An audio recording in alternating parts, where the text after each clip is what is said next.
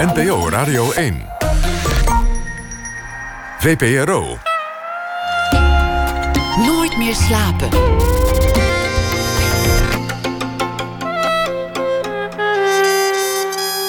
Met Pieter van der Wielen. Goedenacht en welkom bij Nooit meer slapen. Toneelschrijver Rick van der Bos komt op bezoek om te praten over de theatermonoloog Find Me a Boring Stone die hij heeft geschreven en die momenteel wordt uitgevoerd door het Rood Theater met Gijs Naber als acteur. Een stuk over rouw, maar vooral een stuk over leven. Karin Amat Moekrim schrijft een verhaal bij de voorbije dag en draagt dat voor na één uur. Dan ook een reportage over gentrificatie, oftewel het opkalevateren van de buurt dat nog niet altijd even eenvoudig is. We beginnen komend uur met René Roelofs, filmmaker. Hoe onderscheid je een oorlogsslachtoffer van een oorlogsmisdadiger? In de film Kaf en het Koren vormt, uh, volgt de filmer de ambtenaren van de IND die dat als taak hebben. Dat doen ze integer objectief en zo goed ze kunnen, maar of er ook echt oorlogsmisdaders tussen uitgefilterd worden, dat blijft maar zeer de vraag. Over de film was al enige ophef van tevoren, want hij zou door de omroep over de verkiezingen zijn getild. Althans, het moment van uitzenden. René Roelof is filmmaker, geboren in 1953. Hij heeft veel opzienbarende films gemaakt. Voor uh, Kerstmis in Floradorp kreeg hij een gouden kalf. Dutch Approach uit 2000 ging over de wijze waarop de Nederlandse autoriteiten omgingen met Zuid-Molukse gijzelingsacties in de jaren 70. Deed veel stof opwaaien. In de Tweede Kamer, een film uit 2003, ging het over ons parlement. En het was niet bepaald een opwekkend beeld van onze parlementariërs. Land van aankomst maakte hij in 2014 een reeks over migratie op basis van het boek van Paul Scheffer. En verder heeft hij een opmerkelijke interesse voor ambtenaren en bureaucraten. De IND, dit keer, maar uh, maakte hij eerder ook al een film over. De leerplichtambtenaar heeft hij gevolgd, de Belastingdienst, allemaal ambtenaren. Hartelijk welkom, uh, René Roelofs. Hallo. Waar komt dat eigenlijk vandaan, die, die interesse voor de ambtenaar? Ja, ik denk dat uh, wij allemaal uh, dingen willen van de overheid op, op elk gebied eigenlijk van ons leven. Ehm, en dan, moet je, dan heb je te maken met ambtenaren. Je moet eerst door een ambtenaar heen om ergens om iets gedaan te krijgen. En dat, dat voelt elke burger, dat, dat voel ik zelf ook. Um, dat het een bolwerk is waarvan je niet precies weet wat gebeurt daar nou achter dat loket? Want dat is meestal waar jij, uh, waar jij zelf blijft. Hè? Je trekt een nummertje, je gaat in de wachtkamer zitten. De, de zoomer gaat en je, je, je zit voor een loket. Je mag daar je vraag stellen. Uh, en, de ambtenaar die, die neemt de stukken mee... verdwijnt achter een, achter een glazen deur. En daar gebeurt het dan. En een tijd later krijg je bericht, je krijgt een briefje... misschien word je wel gebeld. En dan wordt een belangrijke beslissing voor jou genomen. En ik wilde wel eens weten, wat gebeurt er in die achterkamertjes? En dat is natuurlijk uh, iets wat, uh, wat mij als filmer sowieso interesseert. Ergens achter een gesloten deur kijken en uh, gewoon mijn, mijn nieuwsgierigheid eigenlijk bevredigen. Je bent zelf een blauwe maandag ambtenaar geweest. Je had filmacademie gedaan. Toen kreeg je een, een, een uitzendbaantje. En toen zeiden ze op een zeker ogenblik... wil je dit niet blijven doen? Want het gaat je wel goed af. Ja, dat was heel grappig. Uh, dat was vlak na de filmacademie. En je moet natuurlijk als filmer... Uh, heb je heel veel periodes dat je aan het wachten bent... dat een project uh, ergens bij een fonds ligt... of dat, dat je gewoon aan het schrijven bent en zo. Je moet toch leven. Dus op een gegeven moment ging ik naar een uitzendbureau... En die hadden een baantje voor mij bij de afdeling huursubsidie van de gemeente Amsterdam. En dan praat ik over eind 70 jaren. Dat was op de Wiebootstraat. En daar kwam ik op een kantoor en, en daar werkten twintig ambtenaren. En daar werd mij even eh, in een denk ik, halve dag uitgelegd wat de bedoeling was. En ik kreeg een, eh, een, een loket toegewezen en daar zat ik. En de mensen zaten in de wachtkamer en de, de zoomer ging. Eh, en, en ze kwamen bij me zitten. En ik mocht beoordelen, ik moest beoordelen of ze in aanmerking kwamen voor huursubsidie. En ja, dat is eigenlijk zeg maar, het startpunt geweest van, uh, van mijn interesse om, om als filmer iets met, met die ambtenaren te gaan doen. Dus als je die ambtenaar filmt, dan film je ook een beetje de man die je had kunnen worden. Het is een beetje jouw alternatieve biografie die voor je zit. Ja, ik stond toen wel op een. Uh, op een uh, op een, uh, hoe moet je zeggen, een... een T-splitsing. Een T-splitsing, precies. Mooie woord wist ik even niet. ja, ik, ik eh, zag het onzekere bestaan, zeker financieel, van een film voor me. En, en daar werd mij eh, na een half jaar voor een uitzendbureau gewerkt te hebben... een vaste baan zelfs aangeboden. Ik moest bij de chef komen en die zei van... nou René, we zijn zo tevreden over je, van we willen je een vaste baan aanbieden. Dus ja, eh, ik moest daar toch wel even een avond over nadenken. Ik ben toen met een goede film, collega filmer de kroeg ingedoken. Ben er volkomen dronken uitgekomen en daarna wist ik het. De volgende dag ben ik niet meer teruggegaan. Niet je droom in de open haard gegooid voor zekerheid? toch maar niet, nee. Toch is het interessant. Jij, jij ging dan over huursubsidie. Die blauwe maandag dat je ambtenaar was. Een ambtenaar voert uit. Die doet dat op basis van regels. Die bepaalt die regels niet zelf. Nee. Zoals hij ook elke derde regel zal laten weten.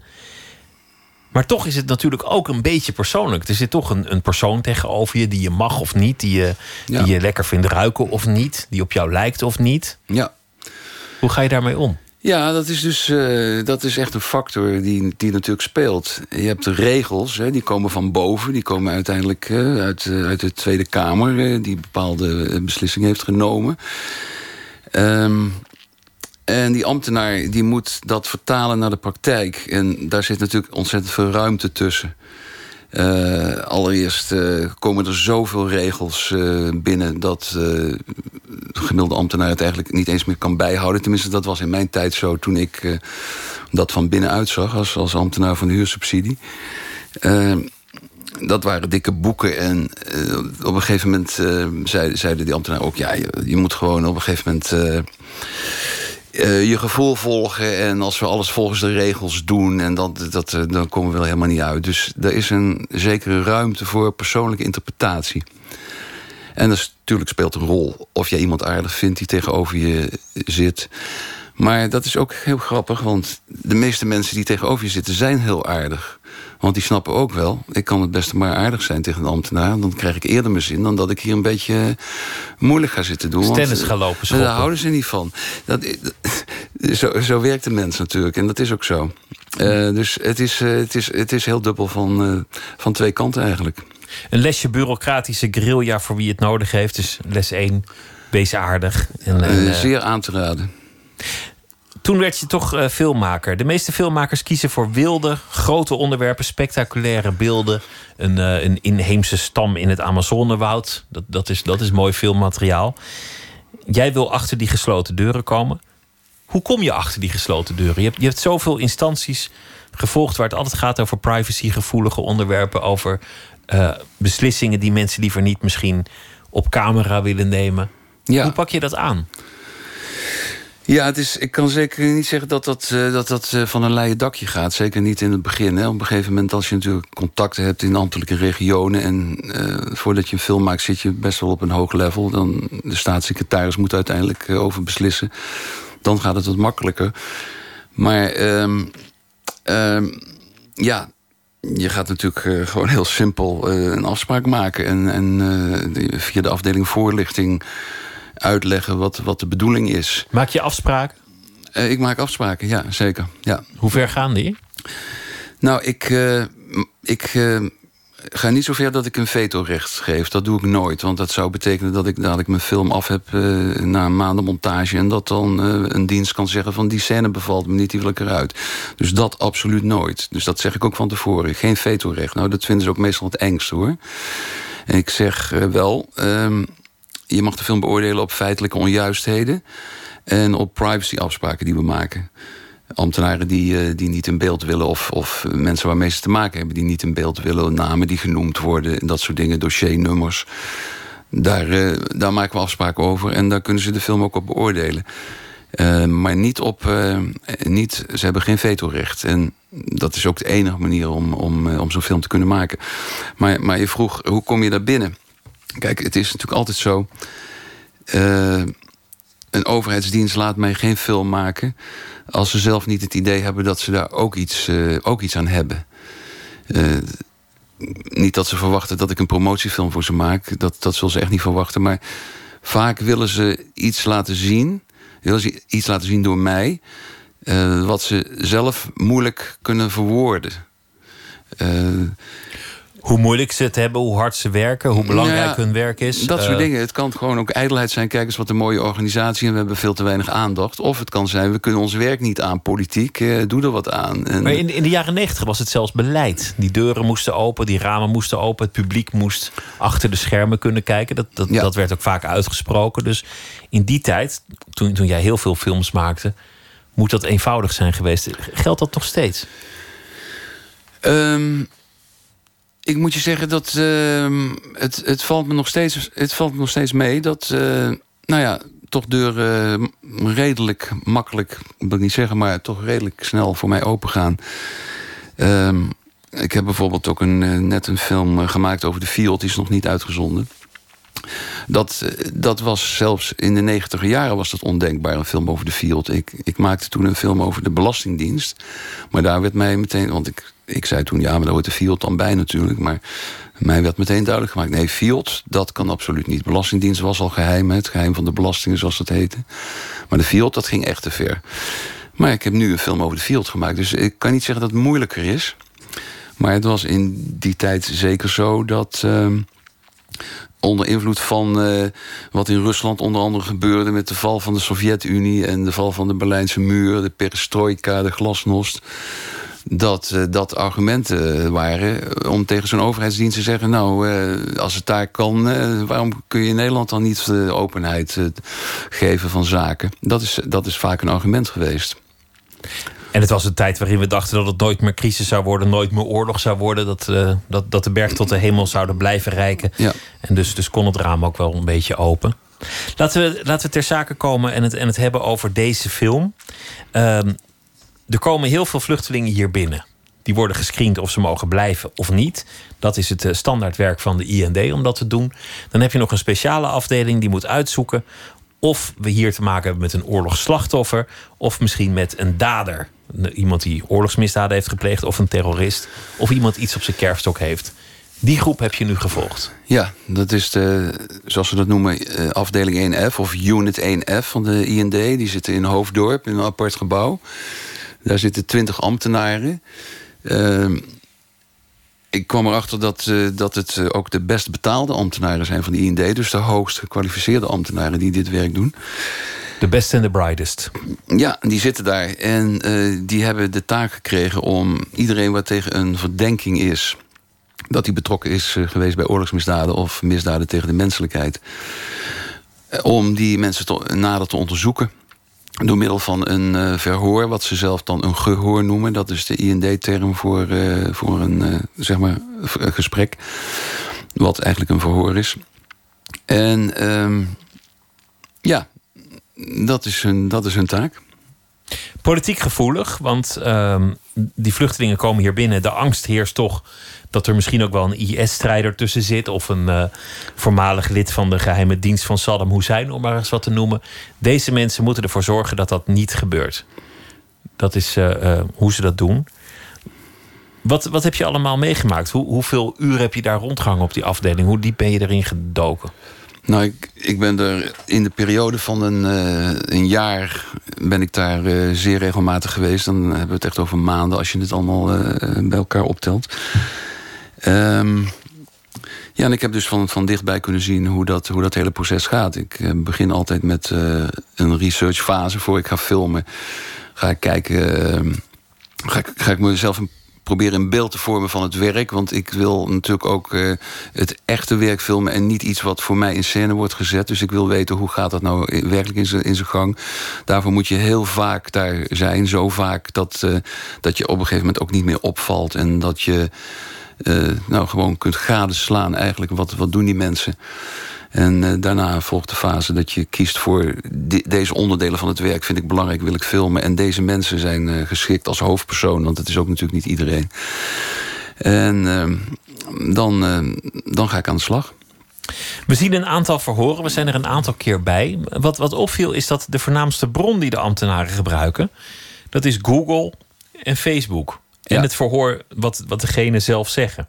Ja, Dus als iemand uit een bepaald gebied komt, dan gaan ze googlen wat daar gebeurd is, wat er gebeurd kan zijn. Ze kijken even of hij niet een foto van zichzelf op Facebook heeft in uniform met een machinegeweer. wat wonderlijk genoeg nog wel het geval blijkt ook, in meerdere gevallen. Of iemand praat zichzelf klem. Zijn er, zijn er geen, geen andere bronnen?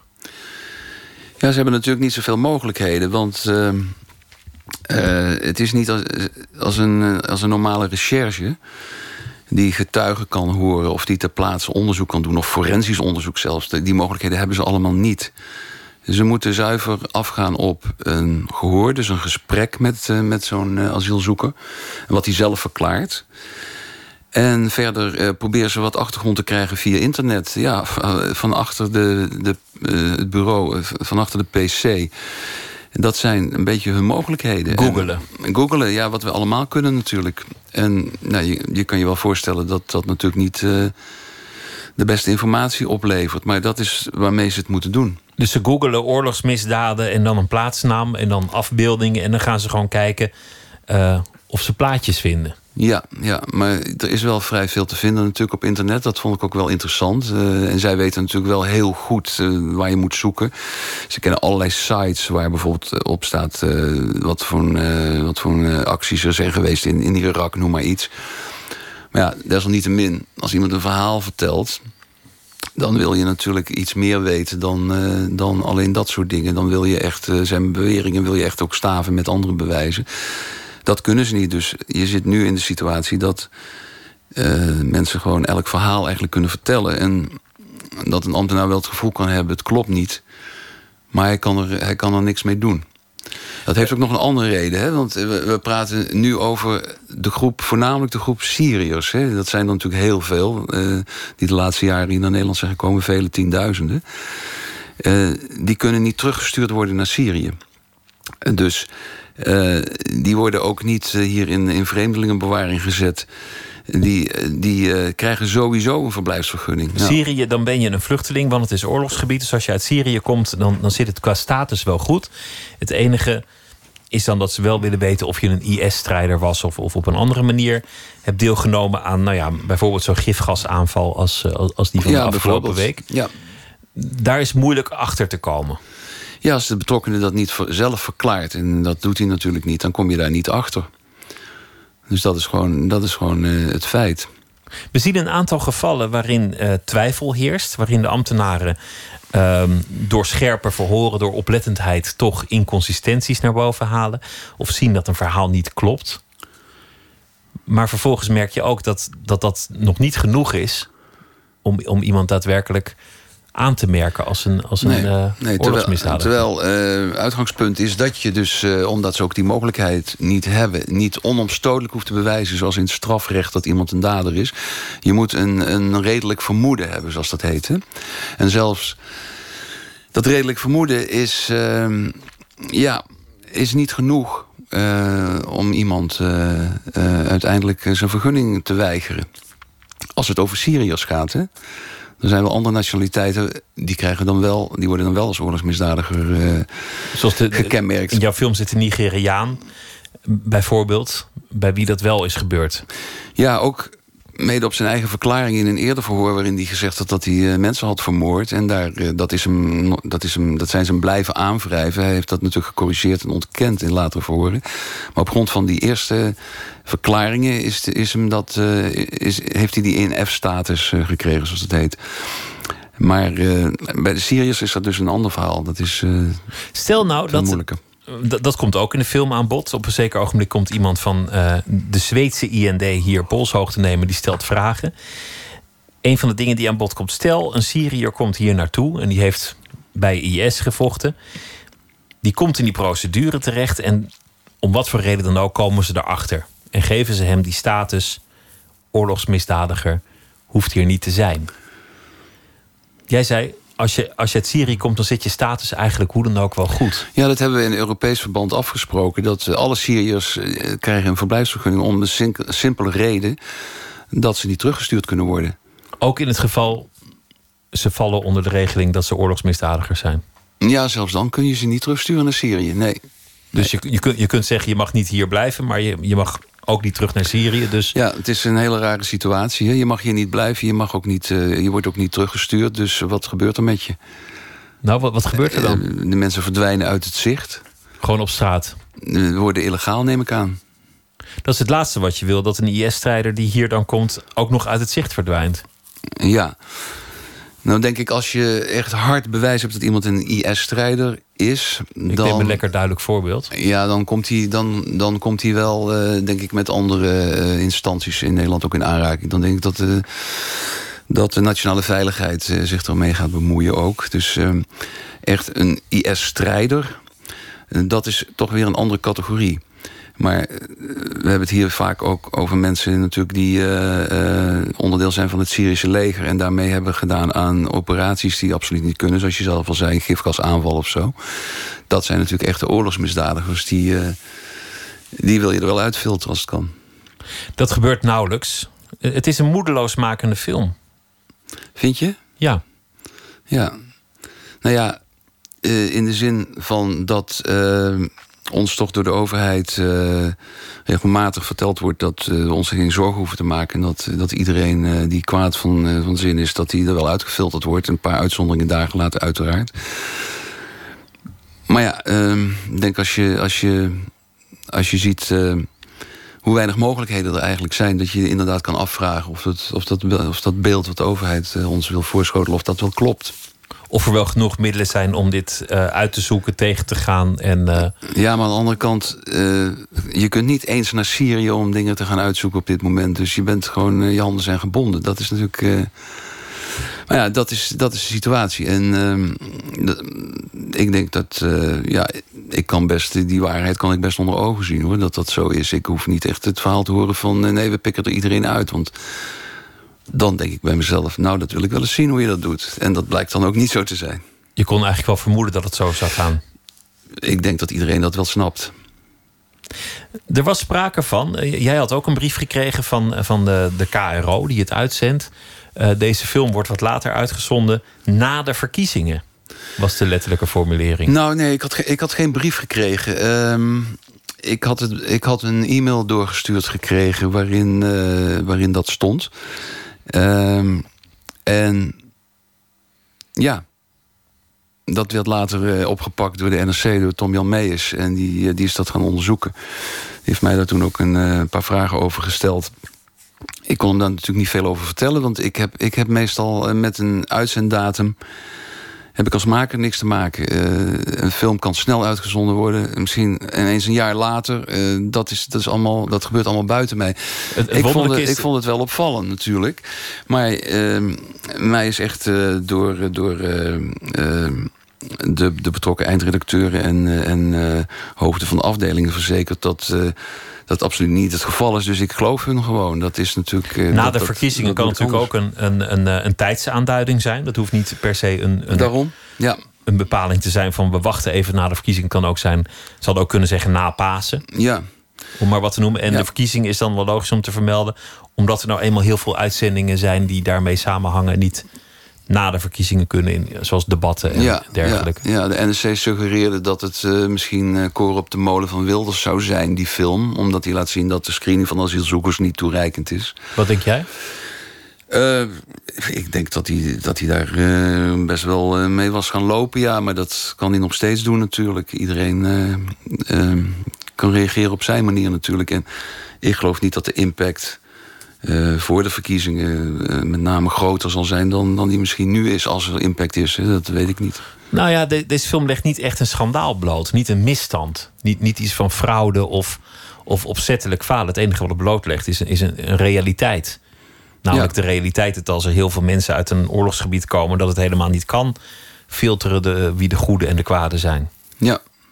Of, of, of dat politiek zo explosief is, kun je betwijfelen. Ja, precies. We zullen het zien. Laten we voor we verder praten luisteren naar uh, Simon Keats. En dat is een uh, eigenzinnige zanger. En zijn uh, nummer heet Galactic Friend.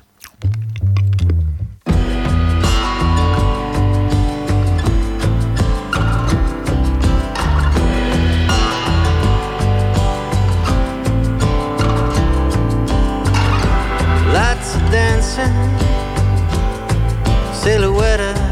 by the sky. A million stars in the night. That's your brother. Ship is ready to get ashore. Are you ready? Come on. Don't you forget.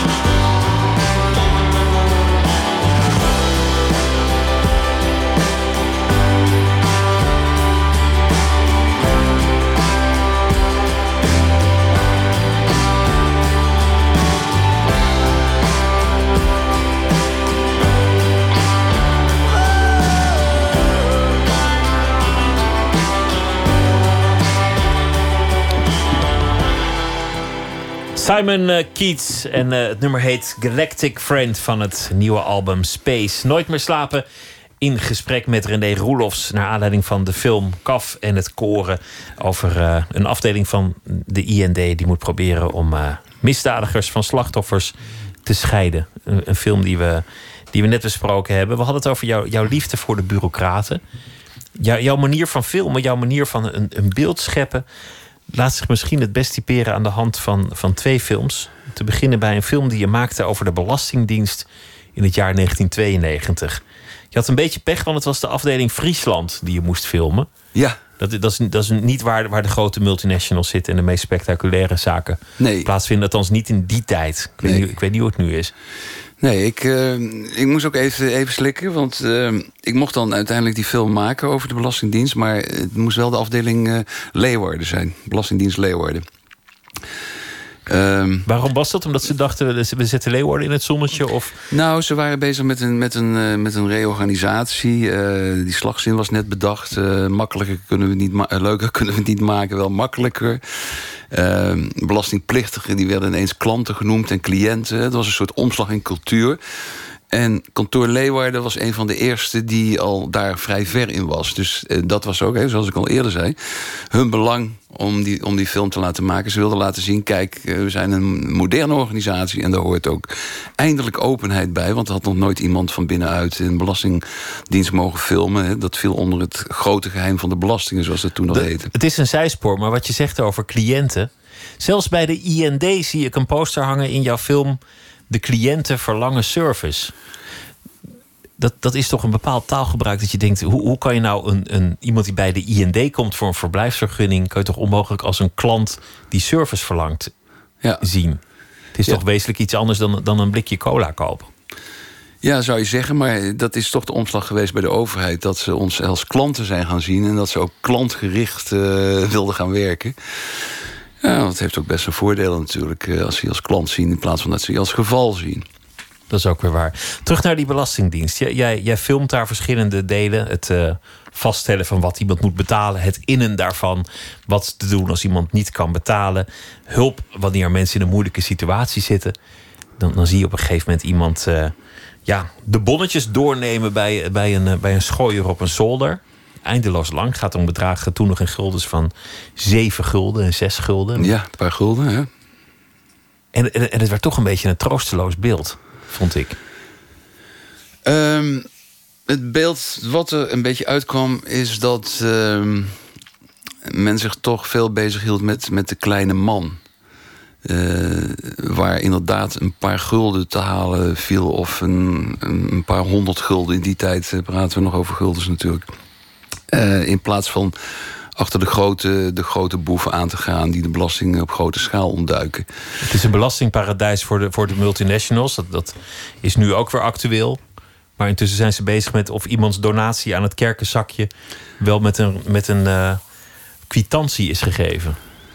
Ja, dat speelde zich toen, eh, toen daar in Leeuwarden af. Ja, dat was een van de dingen die, die, mij, die mij daar opvielen, inderdaad. Een film die je maakte over de Tweede Kamer in het, eh, in het jaar 2002. Dit was kort na de moord op Pim Fortuyn en de verkiezing van de LPF.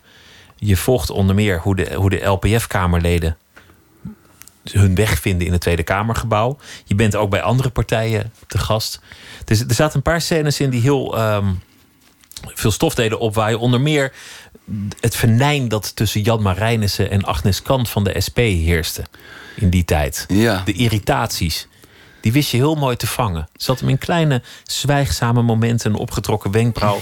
Maar je zag duidelijk dat daar, dat daar iets niet goed zat. Ja, dat viel, dat viel op inderdaad. Wij hadden eh, toestemming gekregen, heel bijzonder, om eh, bij vier partijen, dus CDA, D66, LPF en bij de SP, de fractievergaderingen te mogen filmen. Dus ook van begin tot eind. Hè. Tot nu toe kenden we eigenlijk alleen maar de beelden dat het begin van zo'n fractievergadering gefilmd wordt. En dan eh, zodra de, de openingsvraag is gesteld of statement is gemaakt, moeten de cameraploegen eruit. Nou, het was onze bedoeling natuurlijk om te blijven. En we zijn in die Tweede Kamer zijn we een heel parlementair jaar gebleven. Dus bijna elke dag. En ook elke dag met die fracties mee naar hun vergaderingen. Op een gegeven moment gaan mensen zich, eh, ook Tweede Kamerleden in fracties, heel natuurlijk gedragen. Hebben ze niet meer in de gaten dat ze gefilmd worden. En dan kun je die kleine dingen filmen die eh, veelzeggend zijn. Eh, zoals bijvoorbeeld eh, relaties tussen in dit geval Jan Marijnissen en, en Agnes Kant... dat niet helemaal lekker liep.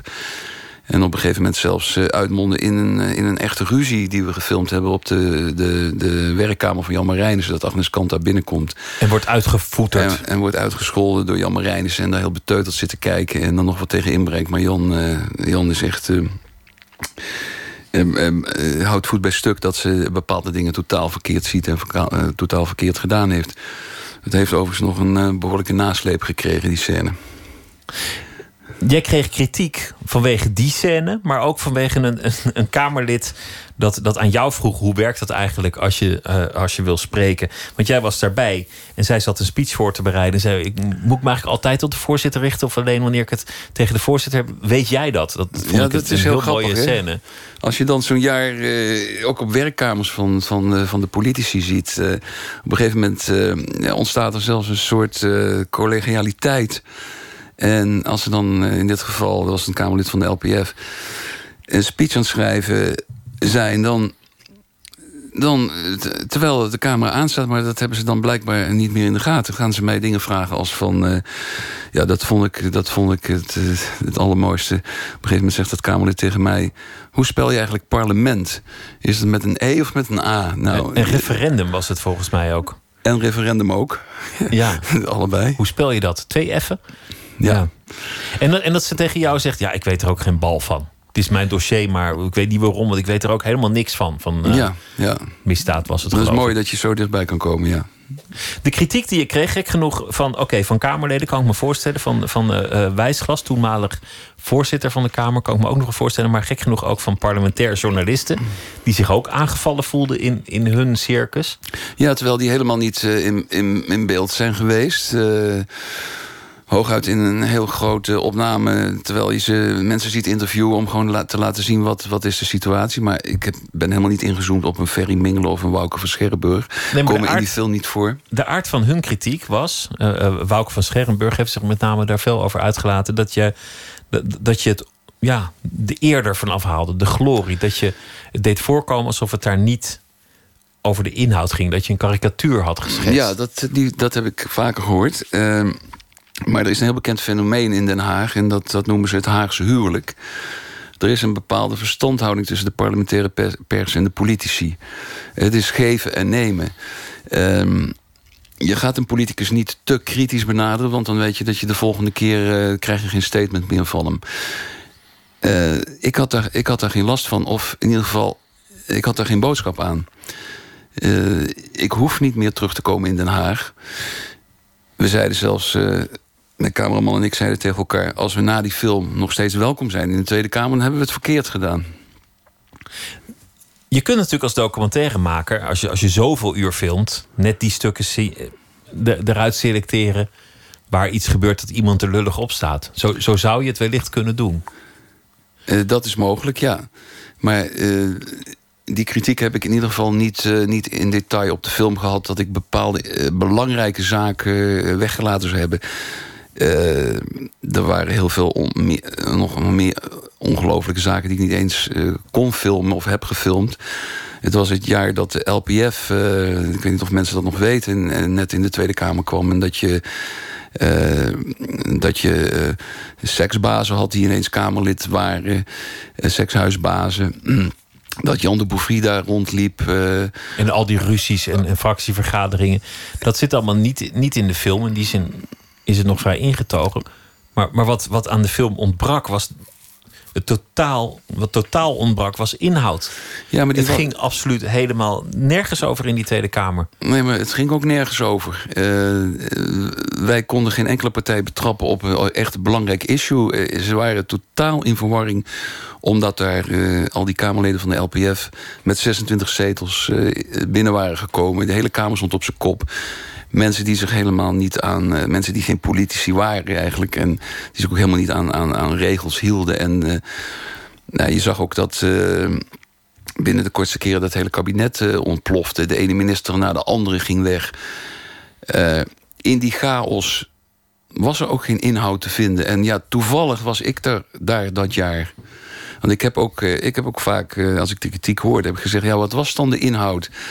Wij waren bij al die fractievergaderingen. Waar hadden ze het over? Nou, ze hadden het voornamelijk over allerlei problemen met de, met de LPF en, en met andere partijen. Het was heel erg die tijd, dat Ja. moment in de geschiedenis.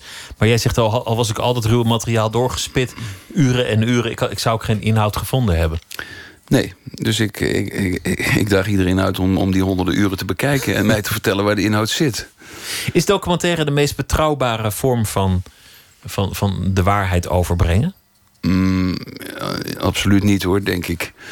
Nee, het is een, een zeer subjectieve manier van, eh, van een onderwerp benaderen. Hè? Want eh, eh, het is de visie van de maker. Het is een weerslag van, van, van wat, wat, wat de maker heeft gezien. Het is, het is puur subjectief. Het is anders dan journalistiek, waarin je hoor wederhoor toepast. Of waarin je pas dingen beweert als je meerdere bronnen hebt. Een documentairemaker hoeft zich aan die wetten niet te houden. Ehm, dus ik wil niet zeggen per definitie dat het, eh, dat het de meest betrouwbare vorm is. Het is, Te- het is tegelijk een- laat jij dingen zien je maakt dingen levend wat je met geen, geen enkel ander medium zou kunnen. Iemand zou een mooi stuk kunnen schrijven erover, of, of, een, eh, of, of, of een journalistiek boek desnoods. Maar, maar de kleine momenten die jij laat zien, de, de wanhoop van de ambtenaar, of nou ja, de, de machtslust binnen zo'n fractie.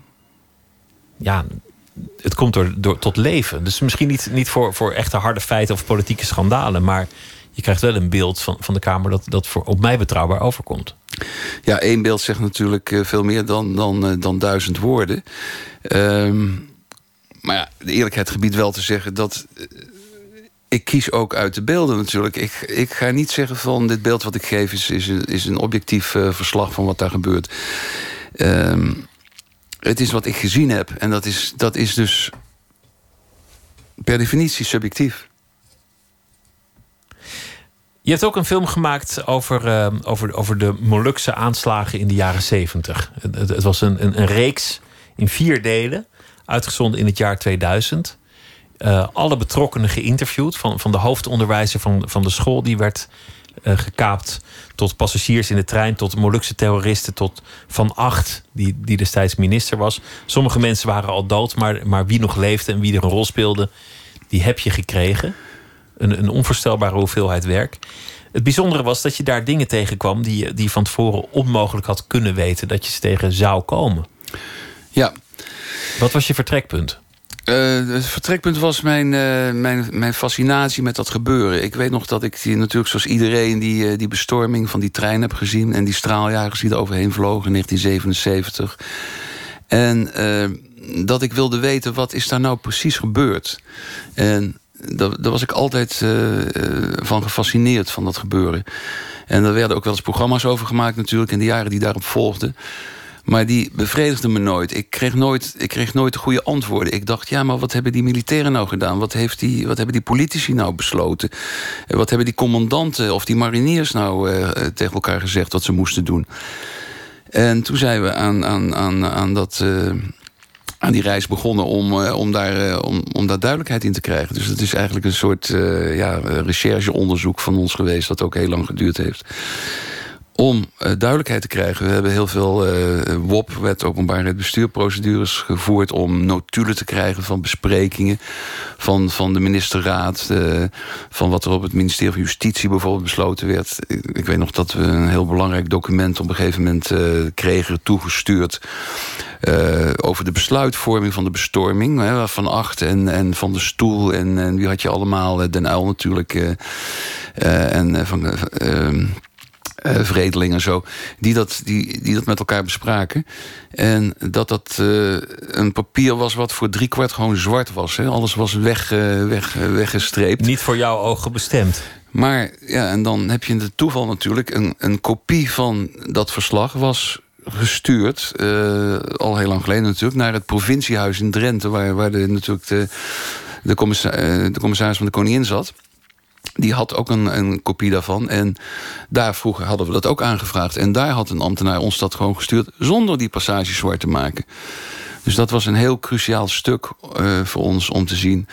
wat is er nou precies besloten, wie heeft wat besloten... en wat was, wat was, eh, wat was de bedoeling van die, van die bevrijdingsactie. In 1977. Er was, er was eerst een treinkaping in 1975. 1977 een school en een, en een treinkaping tegelijk.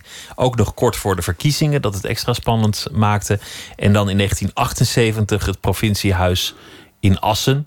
Dat, dat werd bestormd.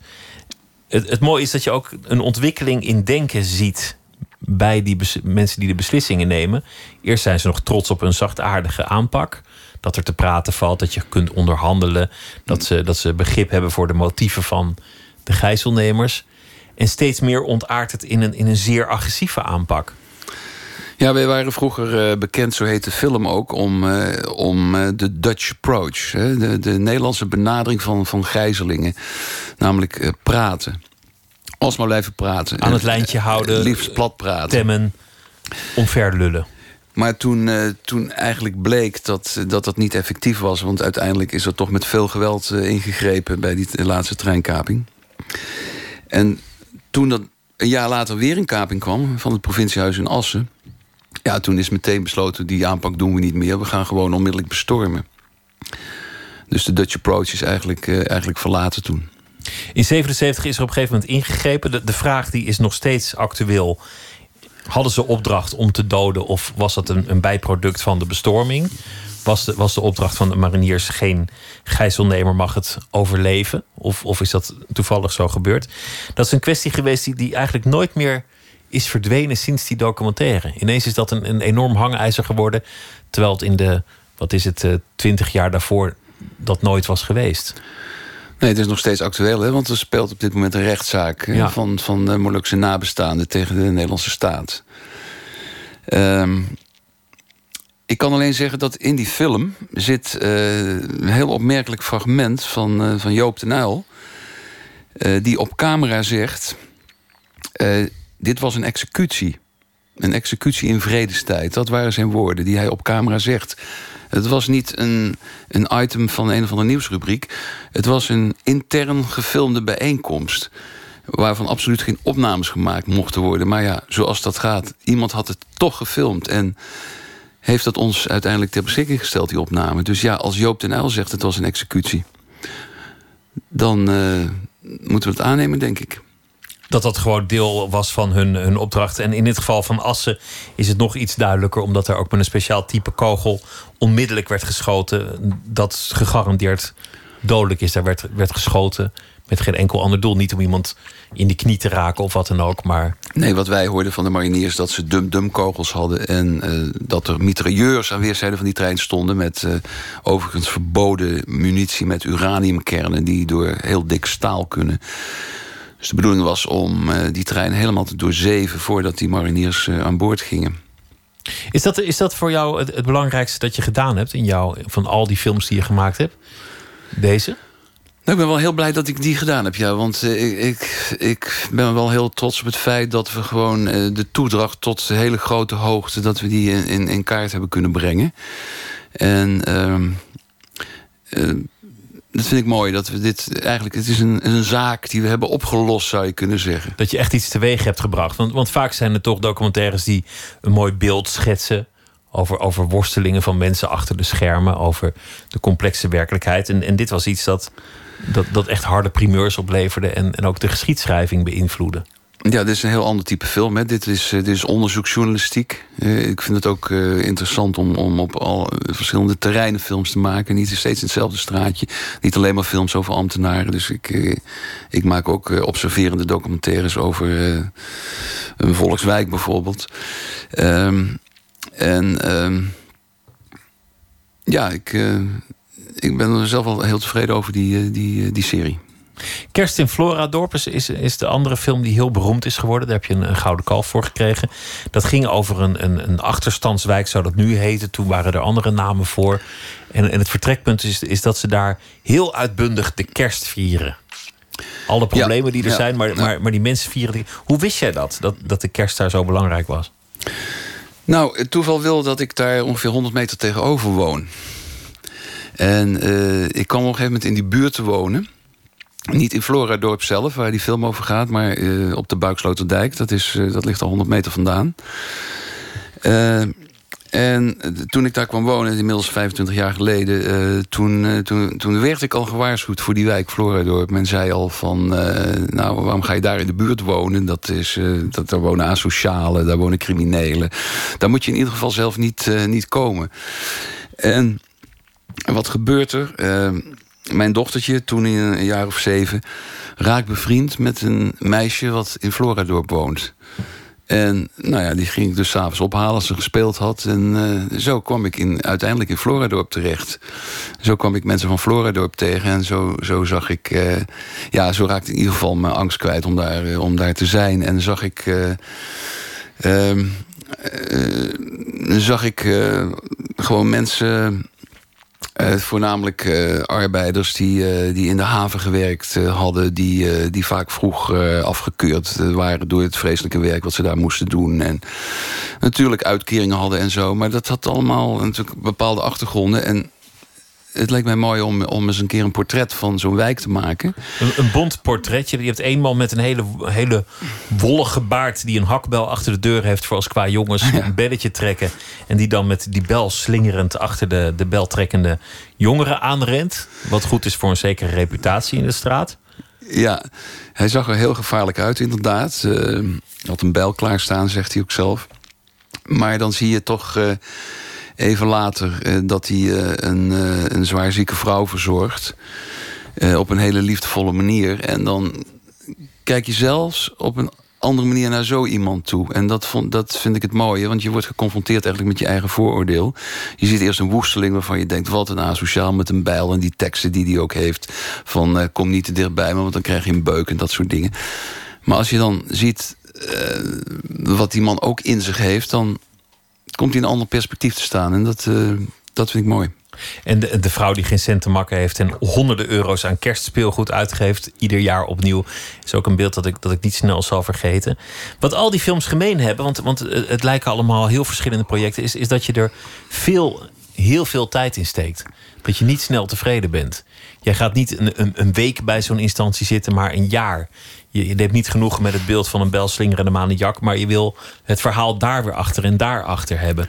Ja. Met een historische documentaire ga je, ga je zo ver de archieven in dat je met andere vragen thuiskomt dan waarmee je van huis ging. Ja. Is dat nog wat te bolwerken? Zoveel werk in film steken? In tijden van bezuinigingen en, en snelheid en Nee, dat, wordt, dat, dat wordt steeds moeilijker hoor. Eh, tot punt dat je bij jezelf denkt van... eh, het lijkt wel een hobby, hè? Want eh, echt eh, van leven, dat wordt steeds moeilijker. Zeker als je natuurlijk heel veel tijd in een film steekt. De budgetten worden steeds kleiner. Er is haast. Natuurlijk, er is haast. Het, kost ook, het kost ook een hele tijd om het geld bij elkaar te krijgen. Want eh, het is niet zo dat de televisie meteen een zak geld klaar heeft als ik een filmidee heb. Eh, vaak moet ik een eh, scenario gaan schrijven, moet ik dat indienen bij fondsen. En moet ik, moet ik tijden wachten voor, voor eventueel geld uitkomt. Dus in die zin maakt het niet makkelijker, nee. Het levert wel het beste werk op. Waar ben jij al die tijd? Als je een jaar rondloopt op zo'n afdeling, dan komt het moment dat ze zeggen: eh, Goh, René, ga je mee lunchen? Het is half één. Of René, heb jij geen bammetjes meegekregen? Of eh, kun jij niet eens kuppen soep gaan halen, want het is, het is vier uur? Hoe, onttrek je jezelf aan, aan je objecten? En, en wat doet het met jouzelf om, om jezelf iemand anders te wanen, maar je toch heel diep in iets onder te dompelen? Ja, ik moet je zeggen dat ik, eh, als ik een hele dag eh, inderdaad op een afdeling van een bepaalde ambtelijke organisatie heb rondgelopen, dat ik blij ben dat ik weer gewoon naar huis mag ook hoor. Het, Blij dat het niet jouw echte leven is. eh, ik, ik zou het zelf niet kunnen, nee. Ik, ik ben daar te ongedurig voor. Ik wil daar te veel afwisseling voor. Ik wil te veel naar buiten, eh, dat soort dingen. Je moet, als, als, in dit geval als ambtenaar natuurlijk, moet je toch wel uit ander hout gesneden zijn, denk ik. Want jij, jij, bent eh, heel jong naar Australië getrokken en daar, daar kwam je op het pad van filmmaker. Daar werd het de documentaire. Ja, ik, eh, ik heb natuurlijk eerst de filmacademie gedaan. Ehm, daarna, eh, ik was toen een jaar of 6, 27... eh, ehm, heb ik als editor gewerkt hier in Nederland.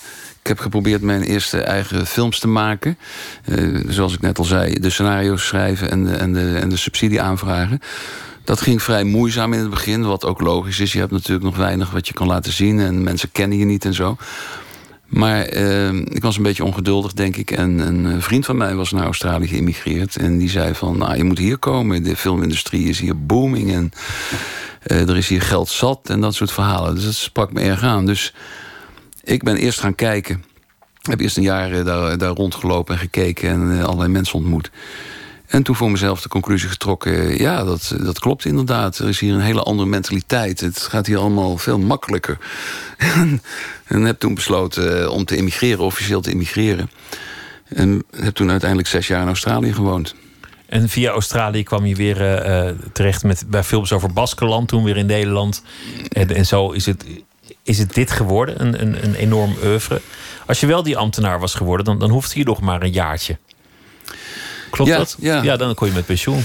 Ja, ik word over jaar 65. ehm, Kreeg je een horloge, dan was dat ja, het. het, zegt mij als filmer natuurlijk heel weinig. Want eh, ja, ik, ik heb geen pensioen eh, en ik heb geen...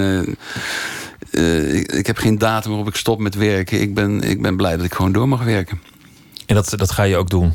Dat ga ik zeker doen. Je zei ook nog dat je een film over de Fiat uh, gemaakt hebt... en dat die binnenkort wordt, wordt uitgezonden.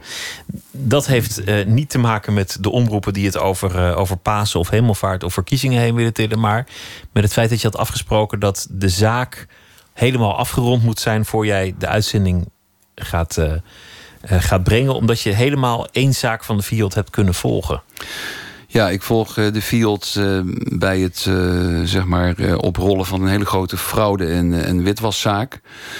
Waarin ze allerlei methodes toepassen, zoals camera's plaatsen, mensen volgen, pseudokopers inzetten. Nou ja, alles wat we van de detective-series kennen, dat doet de Fiat ook.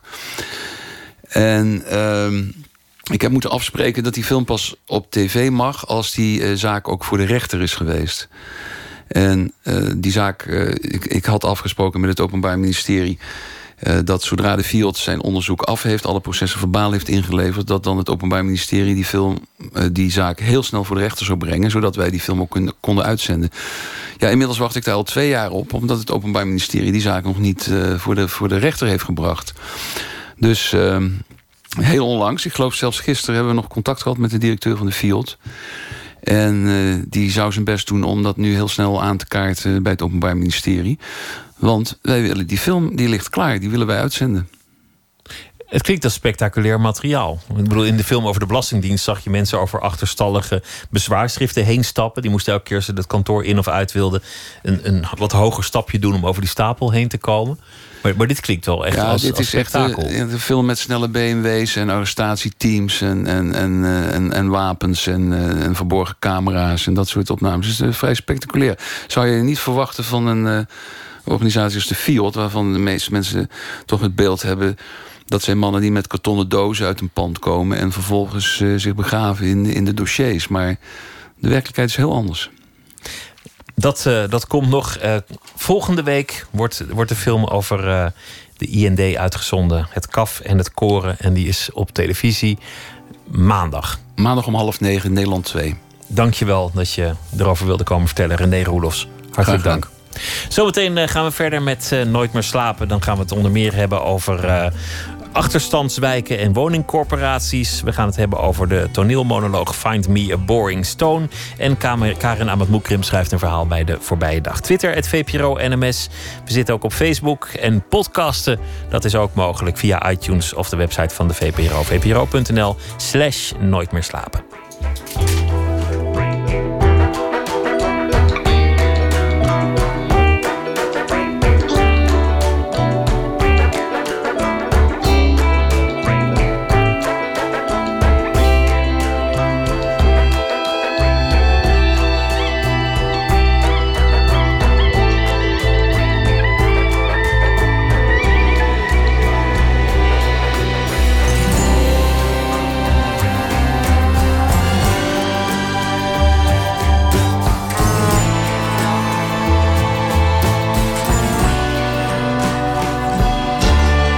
Radio 1.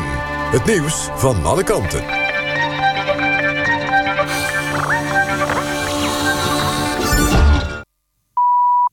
1 uur, Maarten Stultjes met het NOS-journaal.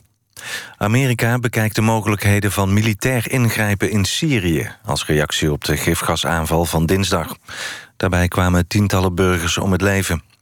Washington houdt de regering Assad verantwoordelijk voor de aanval. De Amerikaanse minister van Defensie Mattis zal de opties waarschijnlijk vandaag nog bespreken met president Trump. Kamerleden zijn geschrokken van het Turkse uitreisverbod. Ze willen dat het kabinet er alles aan doet om Turkse Nederlanders te helpen die Turkije niet uit mogen. Minister Koenders zegt dat dat ook gebeurt. Zeker tien en mogelijk honderd Turkse Nederlanders mogen Turkije niet uit... omdat ze kritisch zijn over president Erdogan. De politie heeft het supportershome in het stadion van FC Twente doorzocht... tijdens de slotfase van de eredivisiewedstrijd tegen PSV. Daarbij zijn drugs gevonden. Eerst vroeg de speaker aan alle bezoekers om de grolsvesten te verlaten. Later bleek dat het alleen om het vak bij het supportershome ging. De zoekactie leidde tot agressie bij sommige supporters... die gingen op de vuist met de politie en de ME. De wedstrijd Twente-PSV eindigde in een gelijkspel. Twente maakte in blessuretijd de 2-2. Daarmee heeft PSV de kansen op de landstitel vrijwel zeker verspeeld. Eerder op de avond won Rode JC thuis van PEC Zwolle. In Kerkrade werd het 2-1. De Olympisch kampioene op de marathon van de Spelen van 2016... is betrapt op EPO-gebruik. De Keniaanse Jimmy Masumgong werd betrapt bij een dopingcontrole buiten wedstrijden om. Dat heeft de Internationale Atletiek Federatie bekendgemaakt. Sumgong werd tijdens de Spelen in Rio de Janeiro afgelopen zomer Olympisch kampioen op de marathon. Daarvoor had ze ook de marathon van Londen gewonnen. Het weer, het wordt vannacht tussen 3 graden in het zuiden en 8 graden in het noordwesten. Het kan ook nevelig worden. Morgen opnieuw bewolkt, maar ook af en toe zon bij maximaal 14 graden. Zaterdag wordt het met zo'n 15 graden iets zachter. Zondag is er veel zon en wordt het nog warmer... dan kan het plaatselijk 21 graden worden. Dit was het NWS Journaal. NPO Radio 1. VPRO. Nooit meer slapen.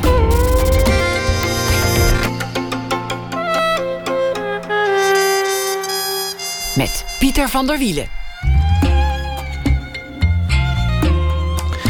Zometeen eh, een reportage over gentrificatie, het opkalefateren van de wijk. Kloppen de gedachten die de gemeente en woningbouwverenigingen daarover hebben eigenlijk wel in de praktijk? Een wandeling door zo'n buurt in Amsterdam. Toneelschrijver Rick van der Bos komt op bezoek om te praten over de monoloog die hij schreef: Find Me a Boring Stone. Over rouw, verwerking, verlies, maar vooral ook over het leven. Karin Amat Moekrim die zal een verhaal lezen bij de voorbije dag. Maar eerst het nieuws, het culturele nieuws. Met veel rumoer, ophef en professioneel opgeklopte hypes, zoals het hoort en niet anders zou kunnen, presenteert Damien Hirst morgen nieuw werk in Venetië. Gaat om een reusachtige expositie. 189 werken. Hij heeft er 10 jaar aan gewerkt. Treasures from the Wreck of the Unbelievable heet het. Een expositie van schatten uit een fictief scheepswrak van 2000 jaar oud, compleet met algen en roest.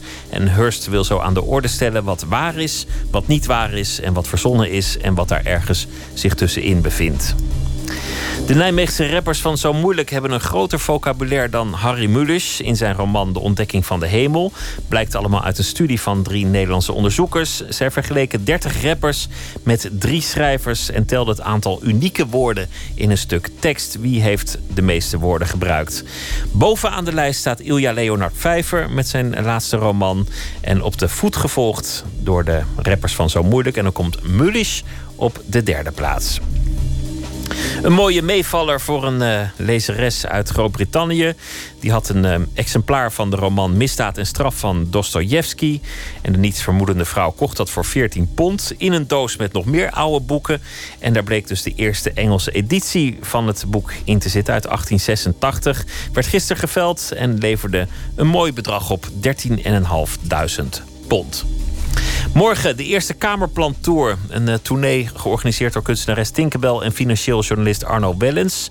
In een 6,5 uur durende excursie vertelt Wellens over de rol die de Kamerplant speelt bij belastingontwijking. Goedenacht, Arno Wellens. Goeie, goeienacht inmiddels, inderdaad. Vertel eens over de, de Kamerplantregel. Wat houdt die in? Ja, kijk, de Kamerplantregel. Je, je moet het zo zien. Er, er zijn uh, heel veel voordelen, fiscaal gezien, om Nederlander te zijn. Je kunt dan, het mooiste wat je kunt doen is dat je binnen bedrijven belastingvrij winsten kunt overboeken naar andere bedrijven. Nou, alleen nu is niet gedefinieerd wanneer jij een Nederlands bedrijf bent. de president van Oekraïne bijvoorbeeld, die zit ook gewoon in Amsterdam op Hoge nummer 9, zit die belasting te ontwijken. Met een fake bedrijf, met een leeg bedrijf. En de Belastingdienst die wil dit soort mensen weg hebben. Dus die stelt dan allemaal eisen uh, aan, aan die bedrijven. Dus je mag niet een lege brievenbusmaatschappij zijn. Je moet ook een secretaresse hebben, een manager. Um, je moet bebelbaar kunnen zijn enzovoort. Alleen dat is dus een heel schimmig gebied.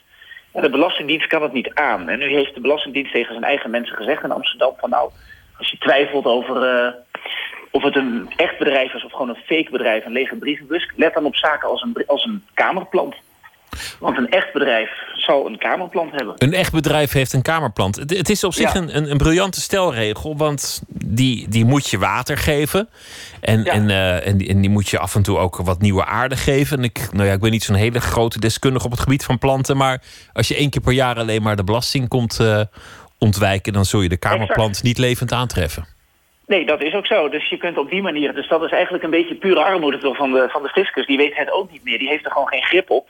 En die gaat dan maar op dit, soort dingen, op dit soort dingen letten. Dus wat wij nu gaan doen is dat we een aantal bedrijven bezoeken... die overduidelijk niet Nederlands zijn. Die hier eigenlijk helemaal niets te zoeken hebben. Die enkel en alleen om fiscale redenen zitten.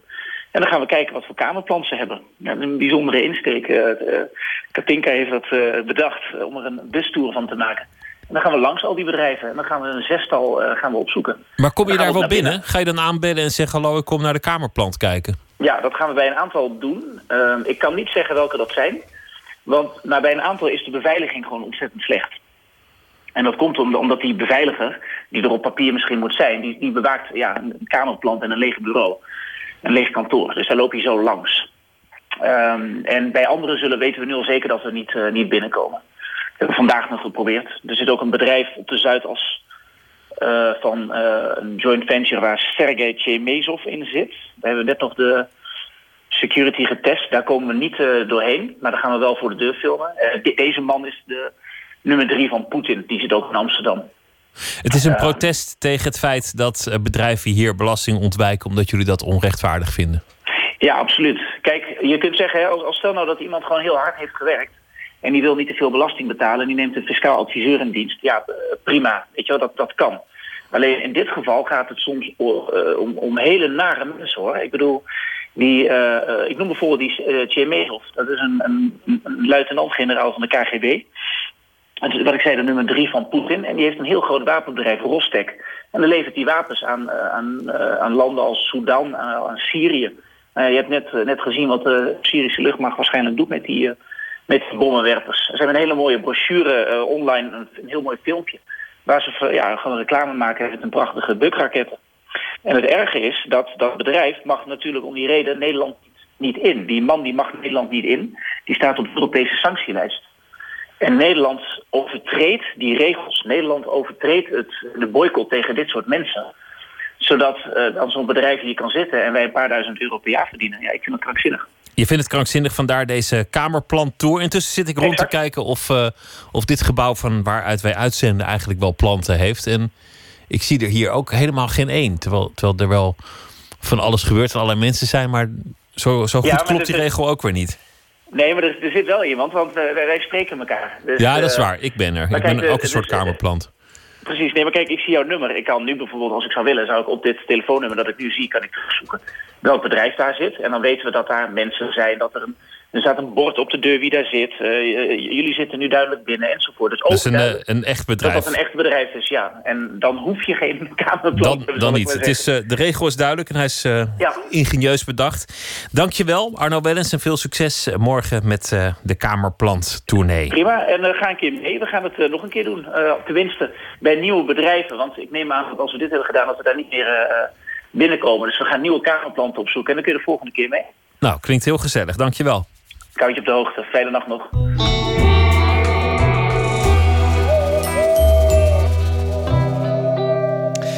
Alkort Ai, het uh, alter ego van muzikant Jurre de Haan. Hij componeerde de muziek voor de film Monk. Vanaf vandaag te zien in de bioscoop. En dit uh, nummer heet Your Arrival.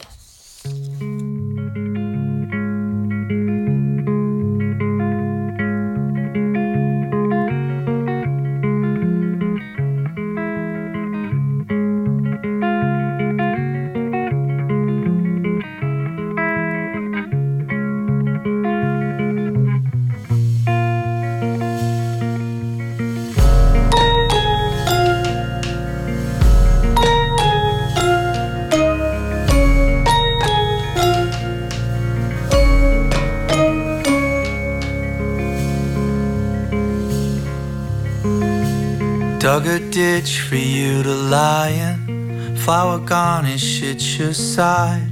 Put the coin beneath your tongue so you can go back to where you're from. And I anticipate your arrival, for it's something I enjoy. And I know that if you get here, the arrival will be spoiled.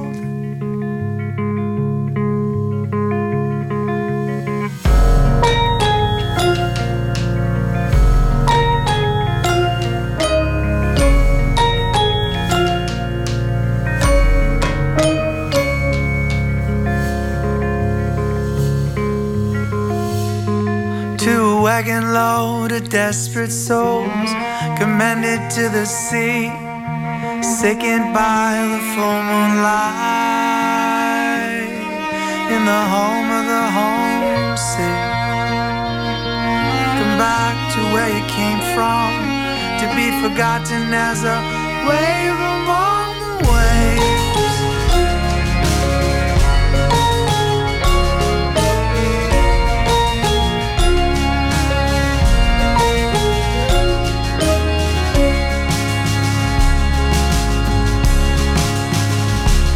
When you go inside and lock the doors, shut the windows, plug your ears. When I come knocking in the night, when I scrape, scratch, and scream.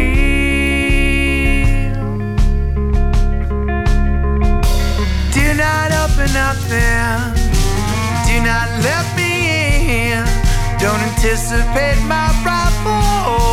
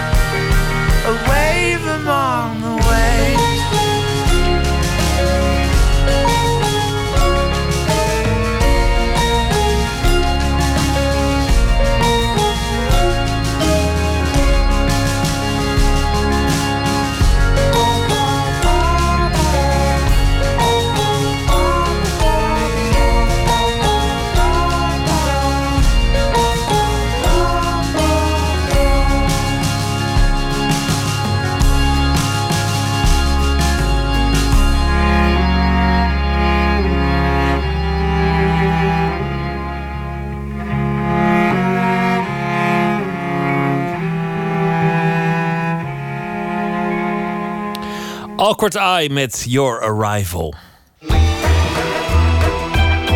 Nooit meer slapen. Het woord eh, gentrification komt van gentry en dat is de Engelse aanduiding voor de hogere middenklasse. Gemeenten en woningbouwverenigingen zijn dol op die groep en stimuleren de opkomst van middenklasse in achterstandswijken dan ook gretig. Bijvoorbeeld door huurwoningen af te breken en er koopwoningen voor terug te zetten. Ze geloven dat de komst van rijkere mensen ook de armen zal helpen. Maar werkt dat eigenlijk wel? En Nicolaus spreekt af met kerstverse promovendi Cody Horstenbach en Emily Miltenburg midden in de Amsterdamse wijk Bos en Lommer om te praten over wens en werkelijkheid en over de vraag of de stad nog wel de stad kan blijven. We hebben heel sterk het idee dat gentrification-processen spontane processen zijn, waarbij ehm, een arme buurt langzaam maar zeker geleidelijk wordt overgenomen door creatievelingen, kunstenaars, krakers, alternatieve levensstijlen. En dat is heel erg eh, een nostalgisch blik eigenlijk op gentrification. In Nederland sleutelen gemeenten en woningbouwverenigingen met verven aan buurten. Ze slopen, plannen, bouwen, versieren. Door de gebouwde omgeving te verbeteren en de bevolkingssamenstelling te beïnvloeden, proberen ze maatschappelijke problemen op te lossen. Bijvoorbeeld het veiligheidsgevoel te vergroten of zelfs de sociale mobiliteit, zoals dat dan in mooie ambtenarentermen heet. Tovermiddel, de middenklasse. Werd gentrification ooit als positief en spontaan proces gezien, tegenwoordig is de kritiek niet van de lucht. Er zijn, er zijn heel veel redenen die worden aangedragen voor het mengen, sociaal-economisch mengen van buurten, leefbaarheid, et cetera. Maar ook een van de mechanismen is dat mensen daardoor een baan kunnen krijgen. Emily Miltenburg onderzocht of het idee van sociale mobiliteit in de praktijk ook zo werkt. En ja, dat, ik vond het merkwaardig dat daar zoveel geld naar ging. En ik snap wel dat een buurt wat verbeterd kan worden. Maar ja, sociaal-economisch, het leek me erg onaannemelijk dat je een baan kan krijgen als je in een betere buurt gaat wonen. Cody Horstenbach onderzocht voor zijn proefschrift of de verbetering van de ene wijk eigenlijk goed is voor de stad als geheel. Wat me opviel eigenlijk in de literatuur is dat bijna alle gentrification onderzoek ehm, inderdaad ook echt inzoomt op één specifieke buurt en gaat kijken hoe is die buurt veranderd. En ehm, dat vond ik zelf altijd een beetje een beperkt blikveld. En ik wilde graag onderzoeken hoe gentrification uh, invloed heeft op de sociaal-economische samenstelling van de stad als geheel. Dus uh, segregatie bijvoorbeeld, in hoeverre arm en rijk gescheiden van elkaar uh, wonen en leven. Een markt wordt opgebouwd. Heb je voor je onderzoek dan ook veel door dit soort buurten gelopen? Nee, ik heb echt, uh, ik heb echt puur kwantitatief onderzoek gedaan. Zeer statistisch. En uh, bestanden van het uh, Centraal Bureau Statistiek gebruikt.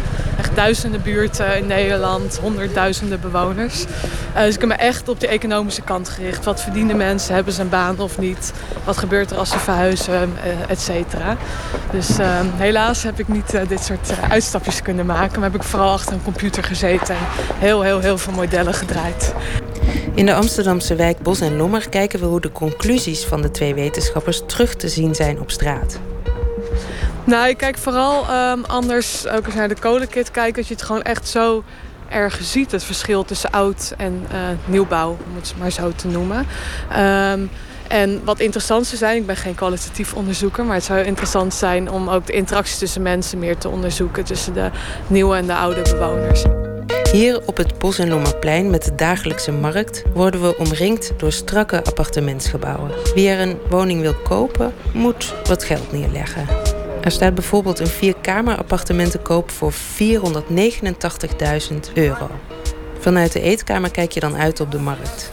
Nederlands wordt daar weinig gesproken. De verkoper van tapijten vertelt dat hij hier eigenlijk nooit een Hollander ziet. Bijna nooit. Als je de hele dag hier blijft staan, dan misschien zie je door de week misschien één of twee. Zaterdag ook misschien drie of twee. Of... Nee, ja, misschien gaan die allemaal naar de markt met een Q. Dat zou ook kunnen, een ander soort markt. Maar ja, heel veel mensen hebben gewoon... Uh, ja, die gaan hun werk. En die werken misschien helemaal niet in Amsterdam. Die in een koophuis of een, een duurdere huurwoning wonen. En ja, die verhouden zich eigenlijk veel minder tot de buurt... dan de oorspronkelijke bewoners doen. Dus dat, dat schuurt wel. We lopen nu bijna tegen twee uh, hele mooie plantenbakken aan... die door de gemeente hier neergezet zijn. Er zijn hele prachtige boompjes. Daar heb je de Buongiorno Espresso Bar. Het ziet er allemaal heel erg mooi uit. Als je onderzoek doet naar gentrification en je loopt alleen maar rond door de buurt, dan um, ben je geneigd om, um, om eigenlijk een positief verhaal op te hangen. Want je ziet dat, uh, dat de buurten er beter, bij liggen. De openbare ruimte is opgewaardeerd. De woningen zijn opgeknapt. Er is uh, nieuwe horeca die in ieder geval beter bij mijn smaakvoorkeuren past. Um, dus dan ben je geneigd om het proces als een positieve verandering te zien. Pas als je niet alleen door de buurt gaat lopen... maar ook naar de cijfers achter die buurt gaat kijken... en die achter die veranderingen liggen... zie je eigenlijk de, de uitsluitingsprocessen... en de onbetaalbaarheid voor de stad, van de stad... Um, voor verschillende bevolkingsgroepen. Dus niet alleen de laagste inkomens, ook middeninkomens, opwaarts mobiele, net afgestudeerden. Eigenlijk iedereen die uh, in de stad carrière wil gaan maken en die belangrijk is voor de stad en voor de toekomst van de stad. Waarom hebben beleidsmakers en woningbouwverenigingen dan toch dat heilige geloof in het heilzame effect van de middenklasse? Nou, dat is inderdaad moeilijk te achterhalen. Um, ik denk um, ook wel, het antwoord van de woningcorporatie is natuurlijk ook... ze doen mengen om heel veel andere redenen. Ook om de publieke ruimte te verbeteren. Om meer mensen kansen te bieden. Ze zeggen ook meer mensen krijgen kansen om te verhuizen naar een, een betere buurt. Er zijn allerlei andere redenen waarom het uh, wel zou kunnen werken.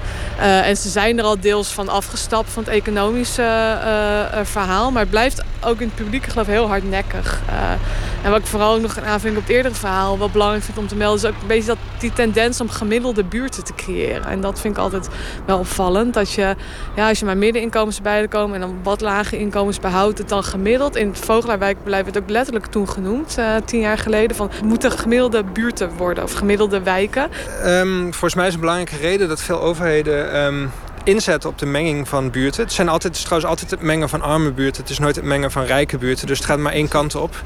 Um, maar het is eigenlijk... Dat is bijna zo'n zo vaststaand iets dat het bijna lachwekkend is. Terwijl dat eigenlijk triest is ook ergens. Ja, nou, er is wel een voorbeeld bijvoorbeeld in, uh, in Denemarken... waarbij rijke buurten gemengd zijn. Maar dat zijn inderdaad echt uh, heel grote uitzonderingen. De regel is inderdaad om arme buurten te mengen.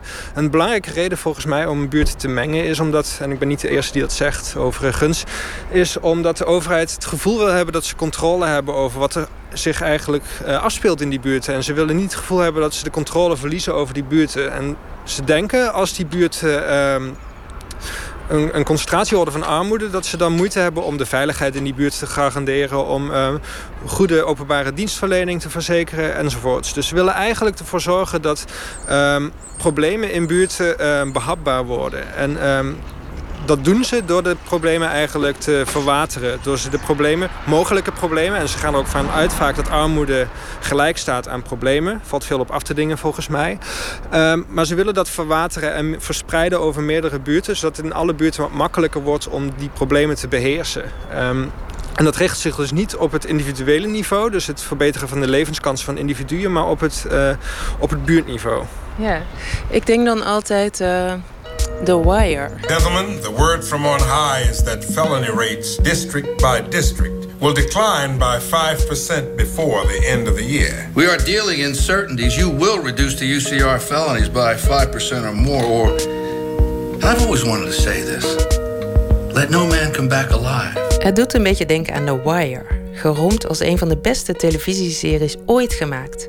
Daarin is te zien hoe politie en politiek worstelen met de grote problematiek in de achterbuurten van Baltimore. Alles draait er om het naar beneden krijgen van de statistieken. There is no excuse I will accept. I don't care how you do it. Just fucking do it. Nou, ik heb onderzoek gedaan naar de rol van statistiek en de politiek van statistiek in, in Rotterdam. En wat je in Rotterdam ziet is dat die statistiek heel erg belangrijk was. Um, tijd geleden, zo'n 15 jaar geleden, was Ivo Opstelten nog burgemeester van Rotterdam. En die zei eigenlijk. Um, we mogen binnen een paar jaar geen enkele buurt meer hebben in Rotterdam die onvoldoende scoort. Uh, en dat was een onvoldoende score op. Um, uh, een index in Rotterdam, de veiligheidsindex volgens mij.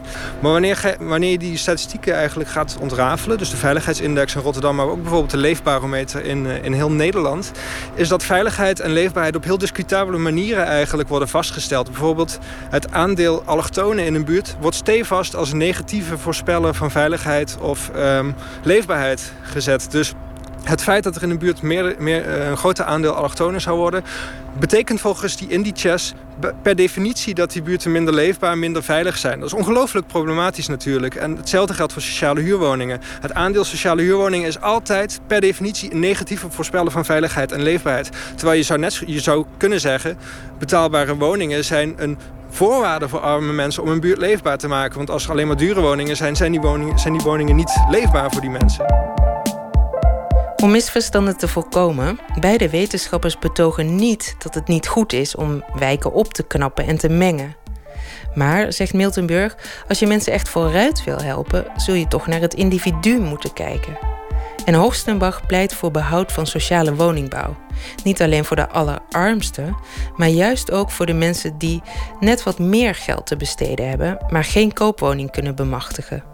Interessant in zijn onderzoek is dat hij laat zien dat de stad steeds minder ruimte biedt voor mensen die traditioneel die stad juist maakten tot wat hij is. Ja, er wordt wel eens gezegd dat de, uh, dat, dat de scheidslijnen tussen wat stad en suburb is een beetje beginnen te, te blurren eigenlijk. Dus dat, um, uh, dat suburbs stedelijker worden, maar dat um, delen van de stad ook minder stedelijk worden inderdaad. Omdat uh, juist die diversiteit onder druk staat en juist um, ja, de mensen die iets anders willen doen, iets geks willen doen, dat die minder hun plek weten te vinden in de stad. Um, en ik denk dat dat op termijn ook de succes uh, van de stad, de aantrekkingskracht van de stad en ook het economische, uh, de economische kracht van de stad onder druk zet.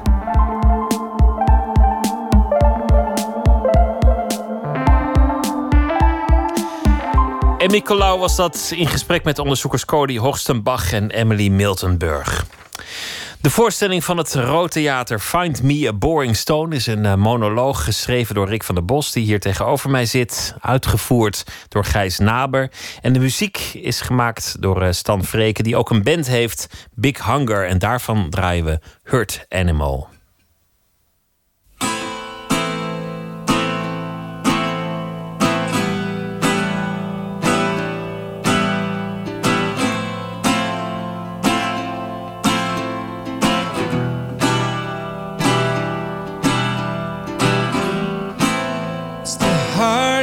Giving in, and the knees are weak. The bones start shaking, it's the blood pressure. It's this disease I have. I can't contain it. Getting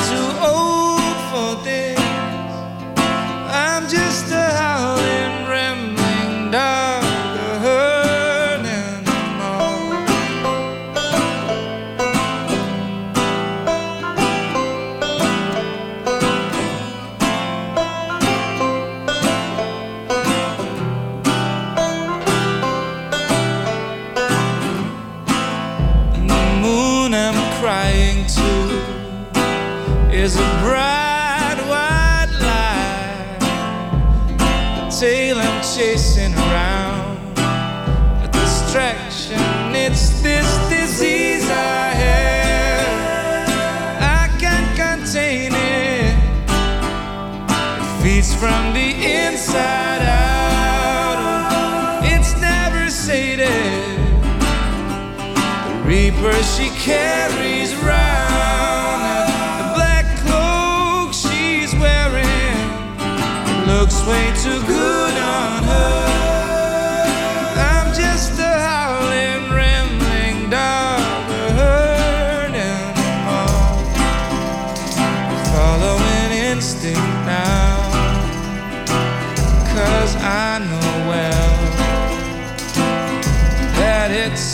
a virus she has cast on me. She has possessed my blood. She's putting me out of misery that she has put me in.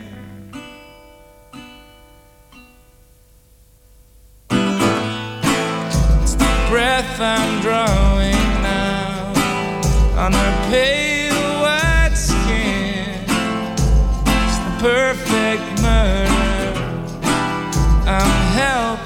It's this disease I have. I can't contain it.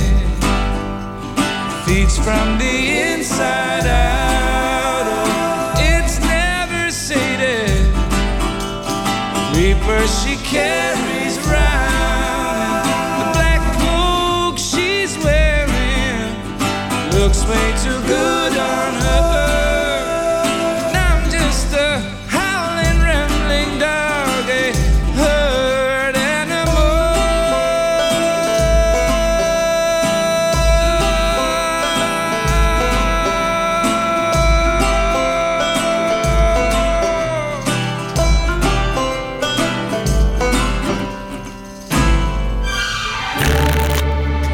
kaart.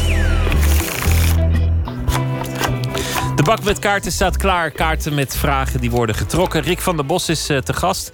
Toneelschrijver vanwege de voorstelling die momenteel te zien is. Uitgevoerd door het Rood Theater. Find Me a Boring Stone.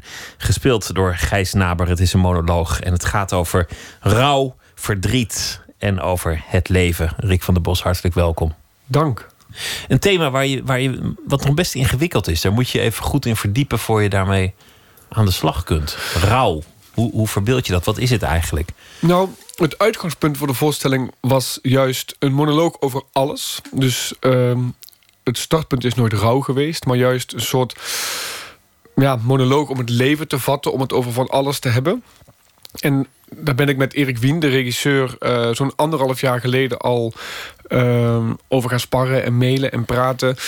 En daar kwam eigenlijk van alles in die mailwisselingen en in de gesprekken die we hadden, kwam langs. En ehm, uiteindelijk hadden we toch veel over de grote levensthema's: eh, eh, ja, liefde, geboorte, dood.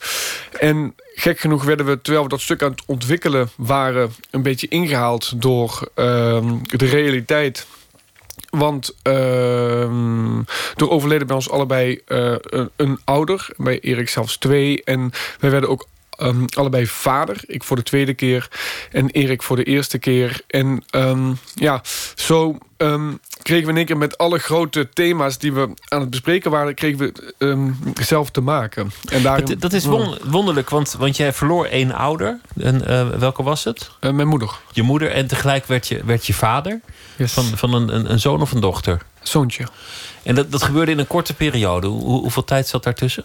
Eh, ja, dat was allemaal binnen een jaar. Ja. Dus, dus dan ben je bezig met, met een leven waar je verantwoordelijkheid over hebt. En een leven dat dat, dat allemaal voor jou heeft gedaan, dat er niet meer is. En dat allemaal tegelijk. Ja, precies. En dat gaf eigenlijk een hele. mm, dat gaf wel een hele heldere, heldere manier om naar de wereld te kijken. Een hele heldere filter om het over grote thema's te hebben.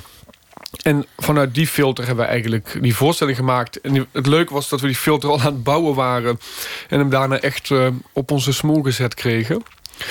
En ehm, ja, ik denk dat we daarom gemaakt hebben wat we gemaakt hebben.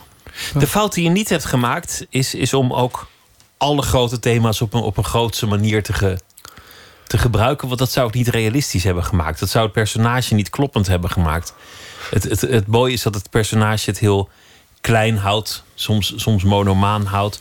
Dat, dat hij niet gestructureerd al die grote thema's even uitlegt. Nee, we hebben het eigenlijk eh, in de vorm gegoten als een soort ehm, ode aan de stad. Dus het is eigenlijk, is de voorstelling is, is, is ook vrolijk en eh, gaat over heel veel verschillende soorten mensen. En er komt van alles langs. Het is een soort ja, miniatuurstad die wordt, eh, ja, die eigenlijk wordt gemaakt in taal. En, en daartussendoor, en dat, daartussen de regels door, zijpelt de hele tijd een verlies of een verdriet. En dat komt steeds een beetje terug. Maar de basis van de voorstelling is best vrolijk en gaat eigenlijk eh, veel ook over het leven in een, in een stad. Zo, of, eh, ja, zoals we allemaal eh, op een plek leven. En probeert heel erg over het leven te gaan in plaats van over de dood. Je rijdt door een stad en zijn er plekken waar je herinneringen hebt. Plekken waar je, waar je graag komt. Maar plekken waar je ook nooit meer zult komen. Of waar degene die, die jou is ontvallen nooit meer zal komen.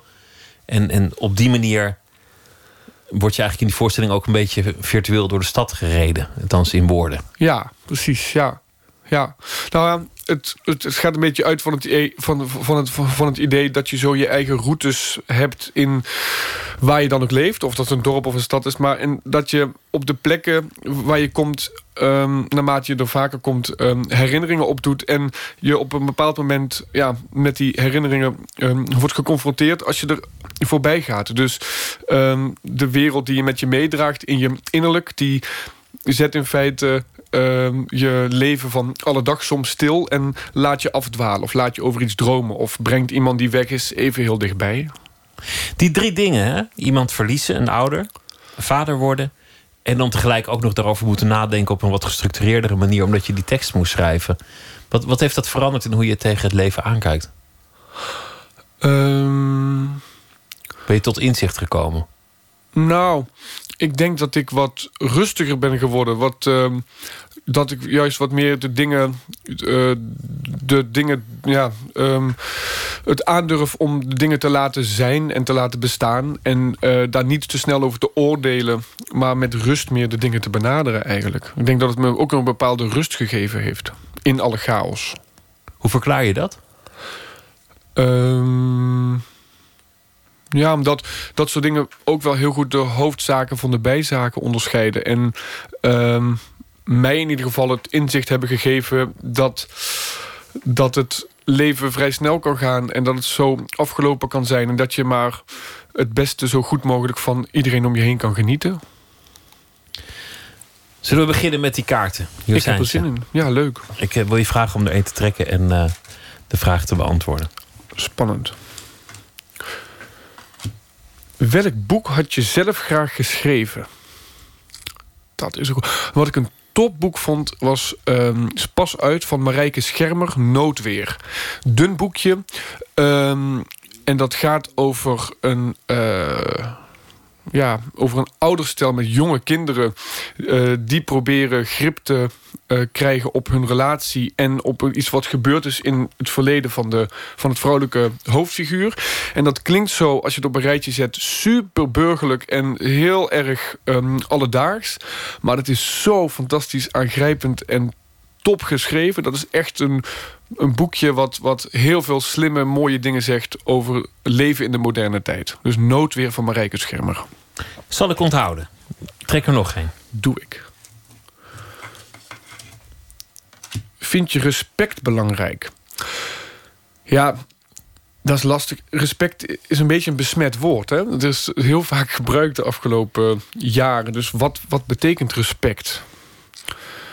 Ehm, ik vind het een holle vraag. Vind je respect belangrijk? Ja, natuurlijk vind ik respect belangrijk. Respect gaat over ehm, oog hebben voor wat iemand anders wil of wat iemand anders probeert of wat je met je eigen doen en laten iemand anders ontneemt. En eh, respect heeft met de ander te maken. En het leven gaat voor een groot deel over de ander. Dus respect is belangrijk. Neem er nog één. Dank je. Ik vond dit, dit vond ik geen leuke. Nee, vond ik eigenlijk ook niet zo'n zo'n achteraf. Onder, ehm, ondertussen kan de luisteraar naar roodtheater.nl om te kijken waar we allemaal spelen. Hè? Ja. Oké. Welk kunstwerk moet gered worden als de wereld in brand staat? Wauw. Als de wereld in brand staat, dan denk ik. eh, oh ja, ik denk dat kunst in oorlog dat dat een vrij. eh, dat dat een andere functie heeft dan kunst in een wereld waar geen oorlog is. Dus laten we zeggen dat stel dat de wereld in brand staat en dat dat voor ons nu hier en nu in Nederland ehm, ehm, aan de hand is. Ik bedoel, we, we, we zouden nu ook al ervan uit kunnen gaan dat de wereld in brand staat en dat eh, wij nog steeds eh, onze monoloog spelen. Ehm, maar als je ervan uitgaat dat, dat het echt de wereld hier in brand staat en dat er oorlog is, dan denk ik dat kunst een nog socialere en maatschappelijkere rol krijgt dan dat het nu al is. Dus dan denk ik toch dat eh, kunst die direct op mensen in, inspreekt, dat die gered moet worden. Dat is de theaterkunst. Dus ehm, Het theater het moet gered theater worden. moet gered worden. Maar ja, waarom zou ik iets anders zeggen? Ja, dat is ook weer Ik waar. werk daar. Ik ga gewoon voor mijn eigen hartje. Wanneer is je werk gelukt? Ik vind mijn werk als toneelschrijver eh, vind ik gelukt als je naar een voorstelling kijkt en eh, in het geheel kan opgaan. Dus niet de hele tijd eh, aan de taal denkt, die of juist niet lukt, of juist heel breedsprakerig wel lukt. Maar mijn werk is gelukt als het ons gelukt is met, met, met, met, met vorm en decor, met spel en met regie en met kostuum en licht en tekst een wereld te bouwen die groter is dan de som der delen. Dan is mijn werk gelukt. Mooi gezegd. We gaan gewoon door. Top. Gaan we de hele bak doen? Nou, dat, dat lijkt me wat veel. Dan zitten we hier om zeven uur nog. Nou, ik heb er wel zin in. Ehm, wat wil je aan je kinderen meegeven? Ja, dat is een goede vraag. Ehm, heel veel. Ik wil wel eens te veel aan mijn kinderen meegeven. Mijn, eh, mijn oudste kindje is vijf en half. En net eh, vanavond zei mijn vriendin Marieke nog... ehm, dat ik eh, soms te veel op me aan het inpraten ben... met wat allemaal belangrijk is en wat je wel moet doen en wat je niet moet doen. Dus ik wil zoveel aan mijn kinderen meegeven... ehm, dat ik nu al moet beginnen met loslaten. Ik denk... als, ik, als ik ze iets wil toewensen... dan is het een wil om, om iets te doen en iets te bereiken. Een wil en een geweten. Dat wil ik ze Een, graag. een wil en een geweten. Een wil en een geweten, dat wil ik ze meegeven. Maar dat heeft hij al. De andere is pas tien maanden. Dan ga ik daarop inpraten. Doe ik dat wel. Wil en geweten. Nou, dat, dat zijn nog best eh, complexe dingen om iemand bij te brengen. Ja, waarschijnlijk moet je er minder voor doen dan dat je denkt. Of dan ik denk. Dus, eh, Maar als je, als je niks doet, komt het er misschien wel niet. Zou het niet? Ja, Dat weet ik eigenlijk niet. Ik ook niet. La- laten we nog een, eh, een vraag eh, Oké. uitkiezen. Ehm, welk buitenlands gebruik of welke traditie zou je willen overnemen? Ik denk het gebruik om eerder je huis voor anderen open te stellen. Ik denk in andere culturen kom je snel bij mensen binnen. Ehm, mijn zoontje zit op een eh, sportles en daar eh, zijn Syrische mensen. En ik denk er al een aantal weken aan van... ik ga die mensen uitnodigen om bij me te komen eten. En op de een of andere manier maar komt dat gesprek daar maar niet. En dan denk ik, waarom krijgen die mensen nou niet bij mij over de drempel? Ik doe dat niet, zeg maar. En ik, ik denk dat het beter zou zijn of mooier zou zijn... als we makkelijker bij elkaar naar binnen zouden kunnen lopen. Niet per se met het, eh, hoe heet het, dat eh, Jan Terlouw... eh, Met het touwtje uit de deur. Dat Maar- hoeft niet per se, maar wel dat, dat, dat we makkelijker bij elkaar in de woonkamer komen. Nou ja, ze- ik, ik heb Surinaamse vrienden die komen gewoon aanlopen en zeggen: Ik kom nu bij je eten. En ik schrik daar altijd van. dan zeg ik, ik heb helemaal niks in huis. Wat, wat, wat kom je doen? Terwijl andersom weet ik dat ik daar altijd binnen kan komen... en er altijd een bord kip staat. Ja, precies. Ja, ik wil, ik wil dat ook. Ik wil ook eh, me- dat, dat, dat mijn koelkast vol is... en dat er altijd mensen binnen kunnen lopen. Maar ik moet er nog aan werken. Laten we nog één doen. Yes. Wat is je favoriete personage uit boeken, films en theater? Ja, op dit moment kan ik dat echt niet anders beantwoorden... dan dat het natuurlijk Gijs is eh, in onze voorstelling. Ehm, die, ja, dat is nog zo'n vers ding. En die, die, die, die ook mij, als ik het kijk, zo meeneemt in, in de wereld die hij aan het maken is. Ehm, en dat, dat zo ontroert samen met Stan Vreken, de muzikant... Dat, dat zijn op dit moment echt mijn favoriete personages. Ik moet ook zeggen dat hij dat, hij dat eh, fantastisch deed. Ik bedoel, het is een heel veelzijdige acteur. Dat, dat wist ik al, omdat hij heel veel verschillende dingen heeft gedaan. Maar, maar in dit, dit stuk haalt hij echt alle registers... en alle hoeken van zijn talent naar boven. Ja, en kan zeker. die, kan die ontroeren, fascineren, is die grappig. Ja, ja. En dat allemaal met een monoloog maakt hij toch een hele wereld. Ja, ja, zeker. En, en ook omdat het, het, is, het is ook nog eens een monoloog die soms best wel in zijn vorm zit, met een soort opsomming erin. Maar hij maakt het echt van, van, van het begin tot het eind. Ja, neemt je bij de hand en met heel veel vertrouwen loodst hij je door dat ding heen. Dat maakt het een super, super fijn uur om, om, om in te zitten. Of ja, uur en een kwartier. Ik, heb er, ik heb er vol bewondering naar eh, gekeken. Vond ik vond het ontzettend knap. Het stuk heet eh, Find Me a Boring Stone. Dankjewel, Rick van der Bos. Graag gedaan.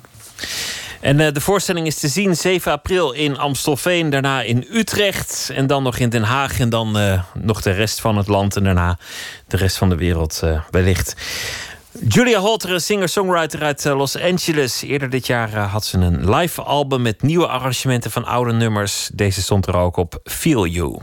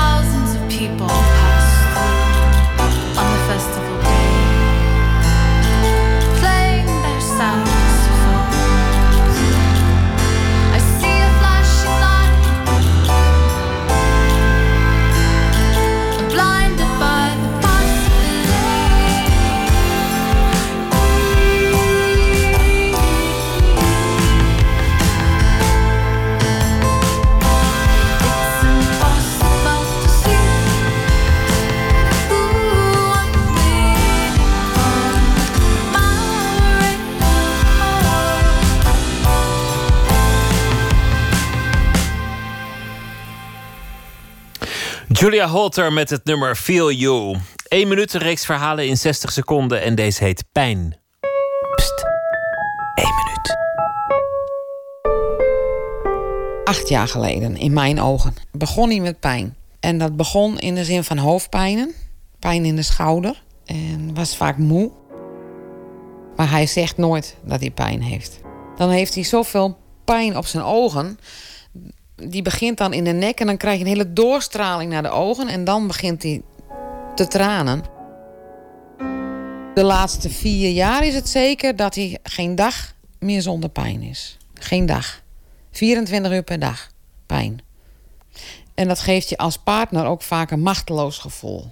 En ik zelf zou waarschijnlijk het soms wel uitschreeuwen als ik zoveel pijn had. Maar hij nee, hij is altijd positief. Kun jij ook zijn pijn uitschreeuwen? Of ik zijn pijn uit zou kunnen schreeuwen. Zal ik het eens proberen?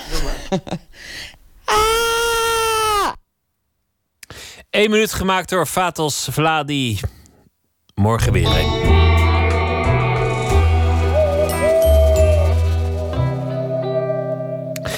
Deze hele week zal Karin Ahmed Moekrim elke dag een verhaal maken bij de dag die achter ons ligt. En uh, ze schreef zes romans.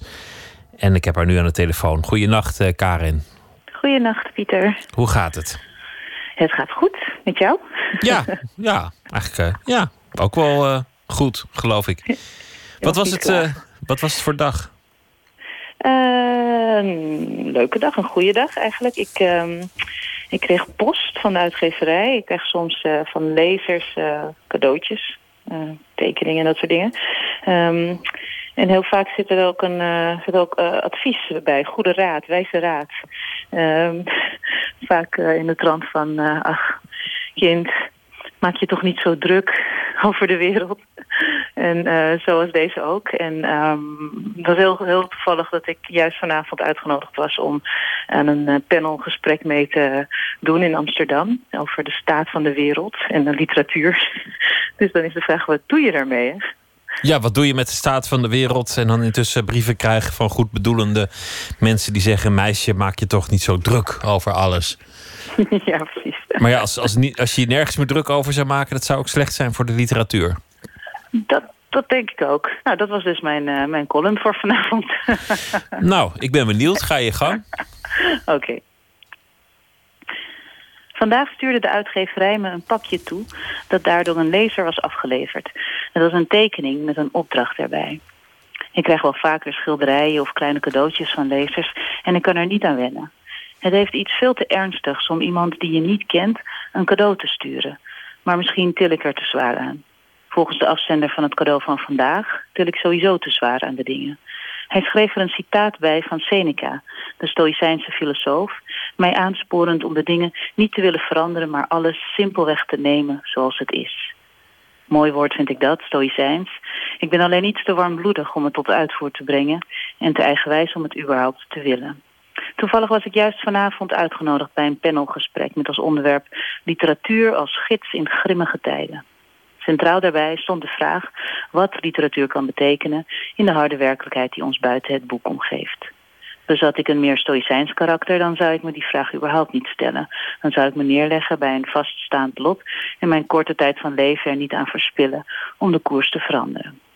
In de gesprekken tussen de andere schrijvers herkende ik vanavond niet alleen de weerstand tegen een teerling die al dan niet geworpen is, maar zag ik ook onzekerheid over het bereik van literair engagement. In een klimaat van schreeuwers is het fluisteren van de literatuur wellicht gericht aan dovermans oren. Moeten we dan toch, stoïcijns, doorleven alsof de wereld niet vrij letterlijk in brand staat? Ik denk het niet, want er is één heel belangrijke nuance die in de interpretatie van het stoïcisme niet buiten beschouwing gelaten mag worden.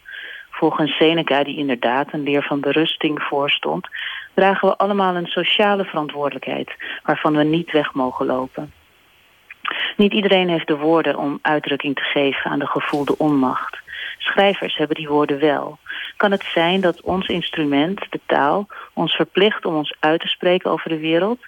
Misschien heeft het allemaal geen zin, maar je al te veel te laten sussen en daardoor slapend je leven doorbrengen, dat is per definitie zinloos. Wat kan eh, het fluisteren van de literatuur in een wereld vol schreeuwers? Dat is ook, ook mooi dat je, dat je Seneca aanhaalt. Omdat dat, als je het hebt over de oudheid. Hoeveel mensen lazen Plato nou helemaal in dat oude Athene? Waarschijnlijk niet heel veel. Maar toch is die tijd voor ons gedefinieerd door wat, wat Plato schreef. En hebben zijn ideeën wel invloed gehad in de wereld. Ja, maar ja, het zijn ook wel hele kernachtige ideeën natuurlijk. En eh, alles wat, eh, zo, dat kan je, zou je zo kunnen zeggen, of alles wat sindsdien gezegd is, is misschien wel gewoon een afgeleide daarvan. Dat zou kunnen, maar ik denk niet dat hij, dat hij grote zakken vol lezersbrieven kreeg. Nee, hij werd zelfs tot zelfmoord gedwongen, geloof ik. Goh, ja. ja. Ja. Socrates was dat. Die moest, die moest de Oh, gifbeker, eh Oh, gifbeker leegklokken. Ja, oh ja, ja, door Nero. Ik ben helemaal de weg kwijtgeraakt inmiddels. Karen, dankjewel. Oh ja, trouwens, dat wilde ik jou. Je, hebt ook een speciale editie van Suske en Wiske geschreven. Ja, dat klopt. Dat wist ik helemaal niet. De tollende toverkool. Dat, ja, dat, dat is nou eens een droomopdracht. Ja, leuk hè? Daar heb ik ook erg veel plezier in gehad, ja. Nou, dan ga ik meteen eens naar de, de stripwinkel om te kijken of die eh, te vinden Ah is. joh, Pieter, die is al lang uitverkocht. Ik stuur je er één. Ah, dat is lief. Dankjewel. Karen, goeienacht. Tot morgen. Goeienacht. C.W. Stone King uit eh, Australië. We gaan luisteren naar Tomorrow Gonna Be Too Late. What's that you say? And I'll come back again tomorrow. Girl, that's the same old thing you told me yesterday. I don't know what to say, don't know what to do. The way you string along this poor old heart so true. You said that you love me, then leave me to hanging around your gate. Get on away from there, dog. Wow. But don't say tomorrow. Tomorrow gonna be too late.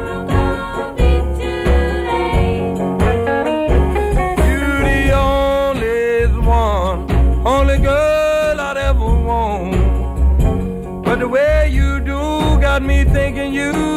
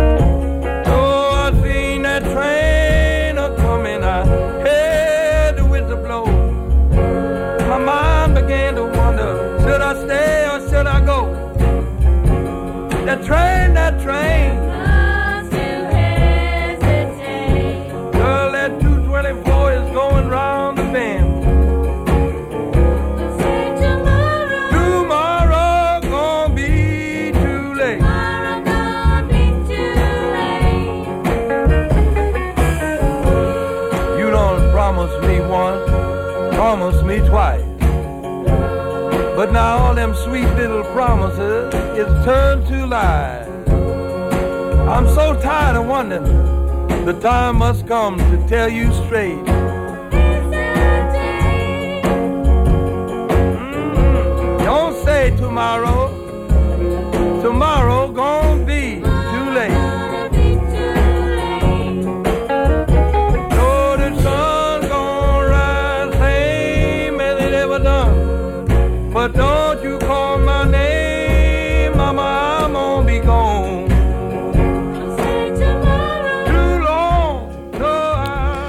Tomorrow Gonna Be Too Late van C.W. Stone King. Erik-Jan Harmens is dichter. Deze week zal hij elke nacht een gedicht voordragen.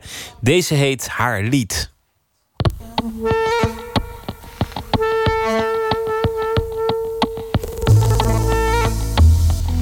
Een van mijn lievelingsgedichten. ehm, er zit een woord bij wat ik bijna nooit uitgesproken krijg. Niet identificeerbaar. Dat krijgt bijna mijn strot niet uit. Ja, nu dan wel natuurlijk, maar bij de voordracht dan normaal niet.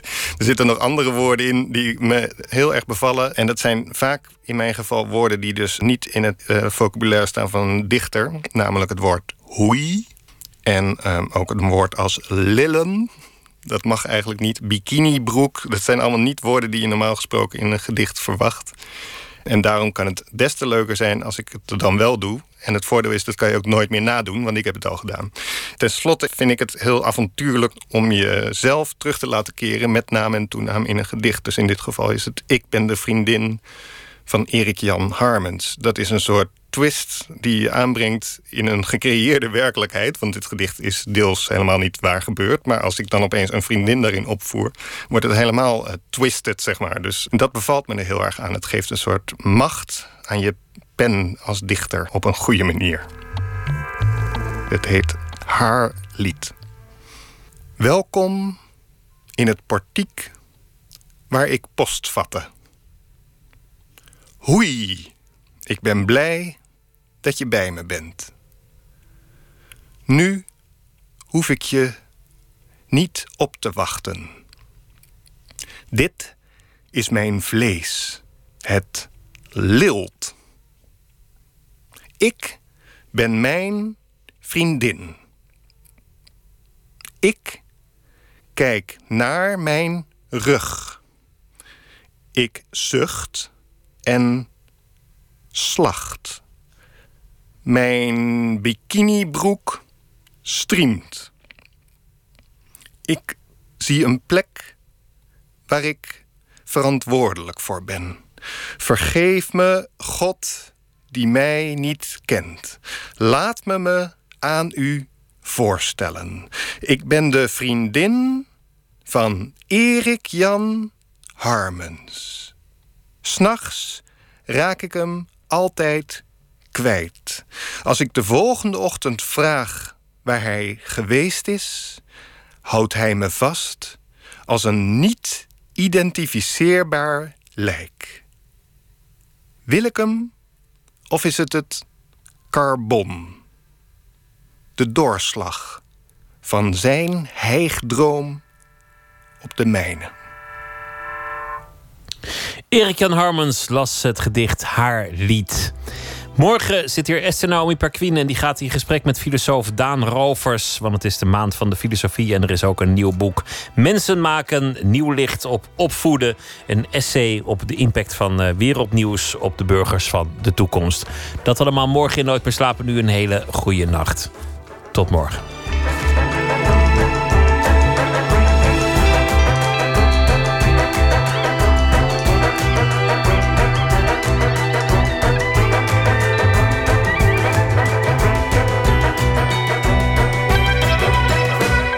Op Radio 1, het nieuws van alle kanten.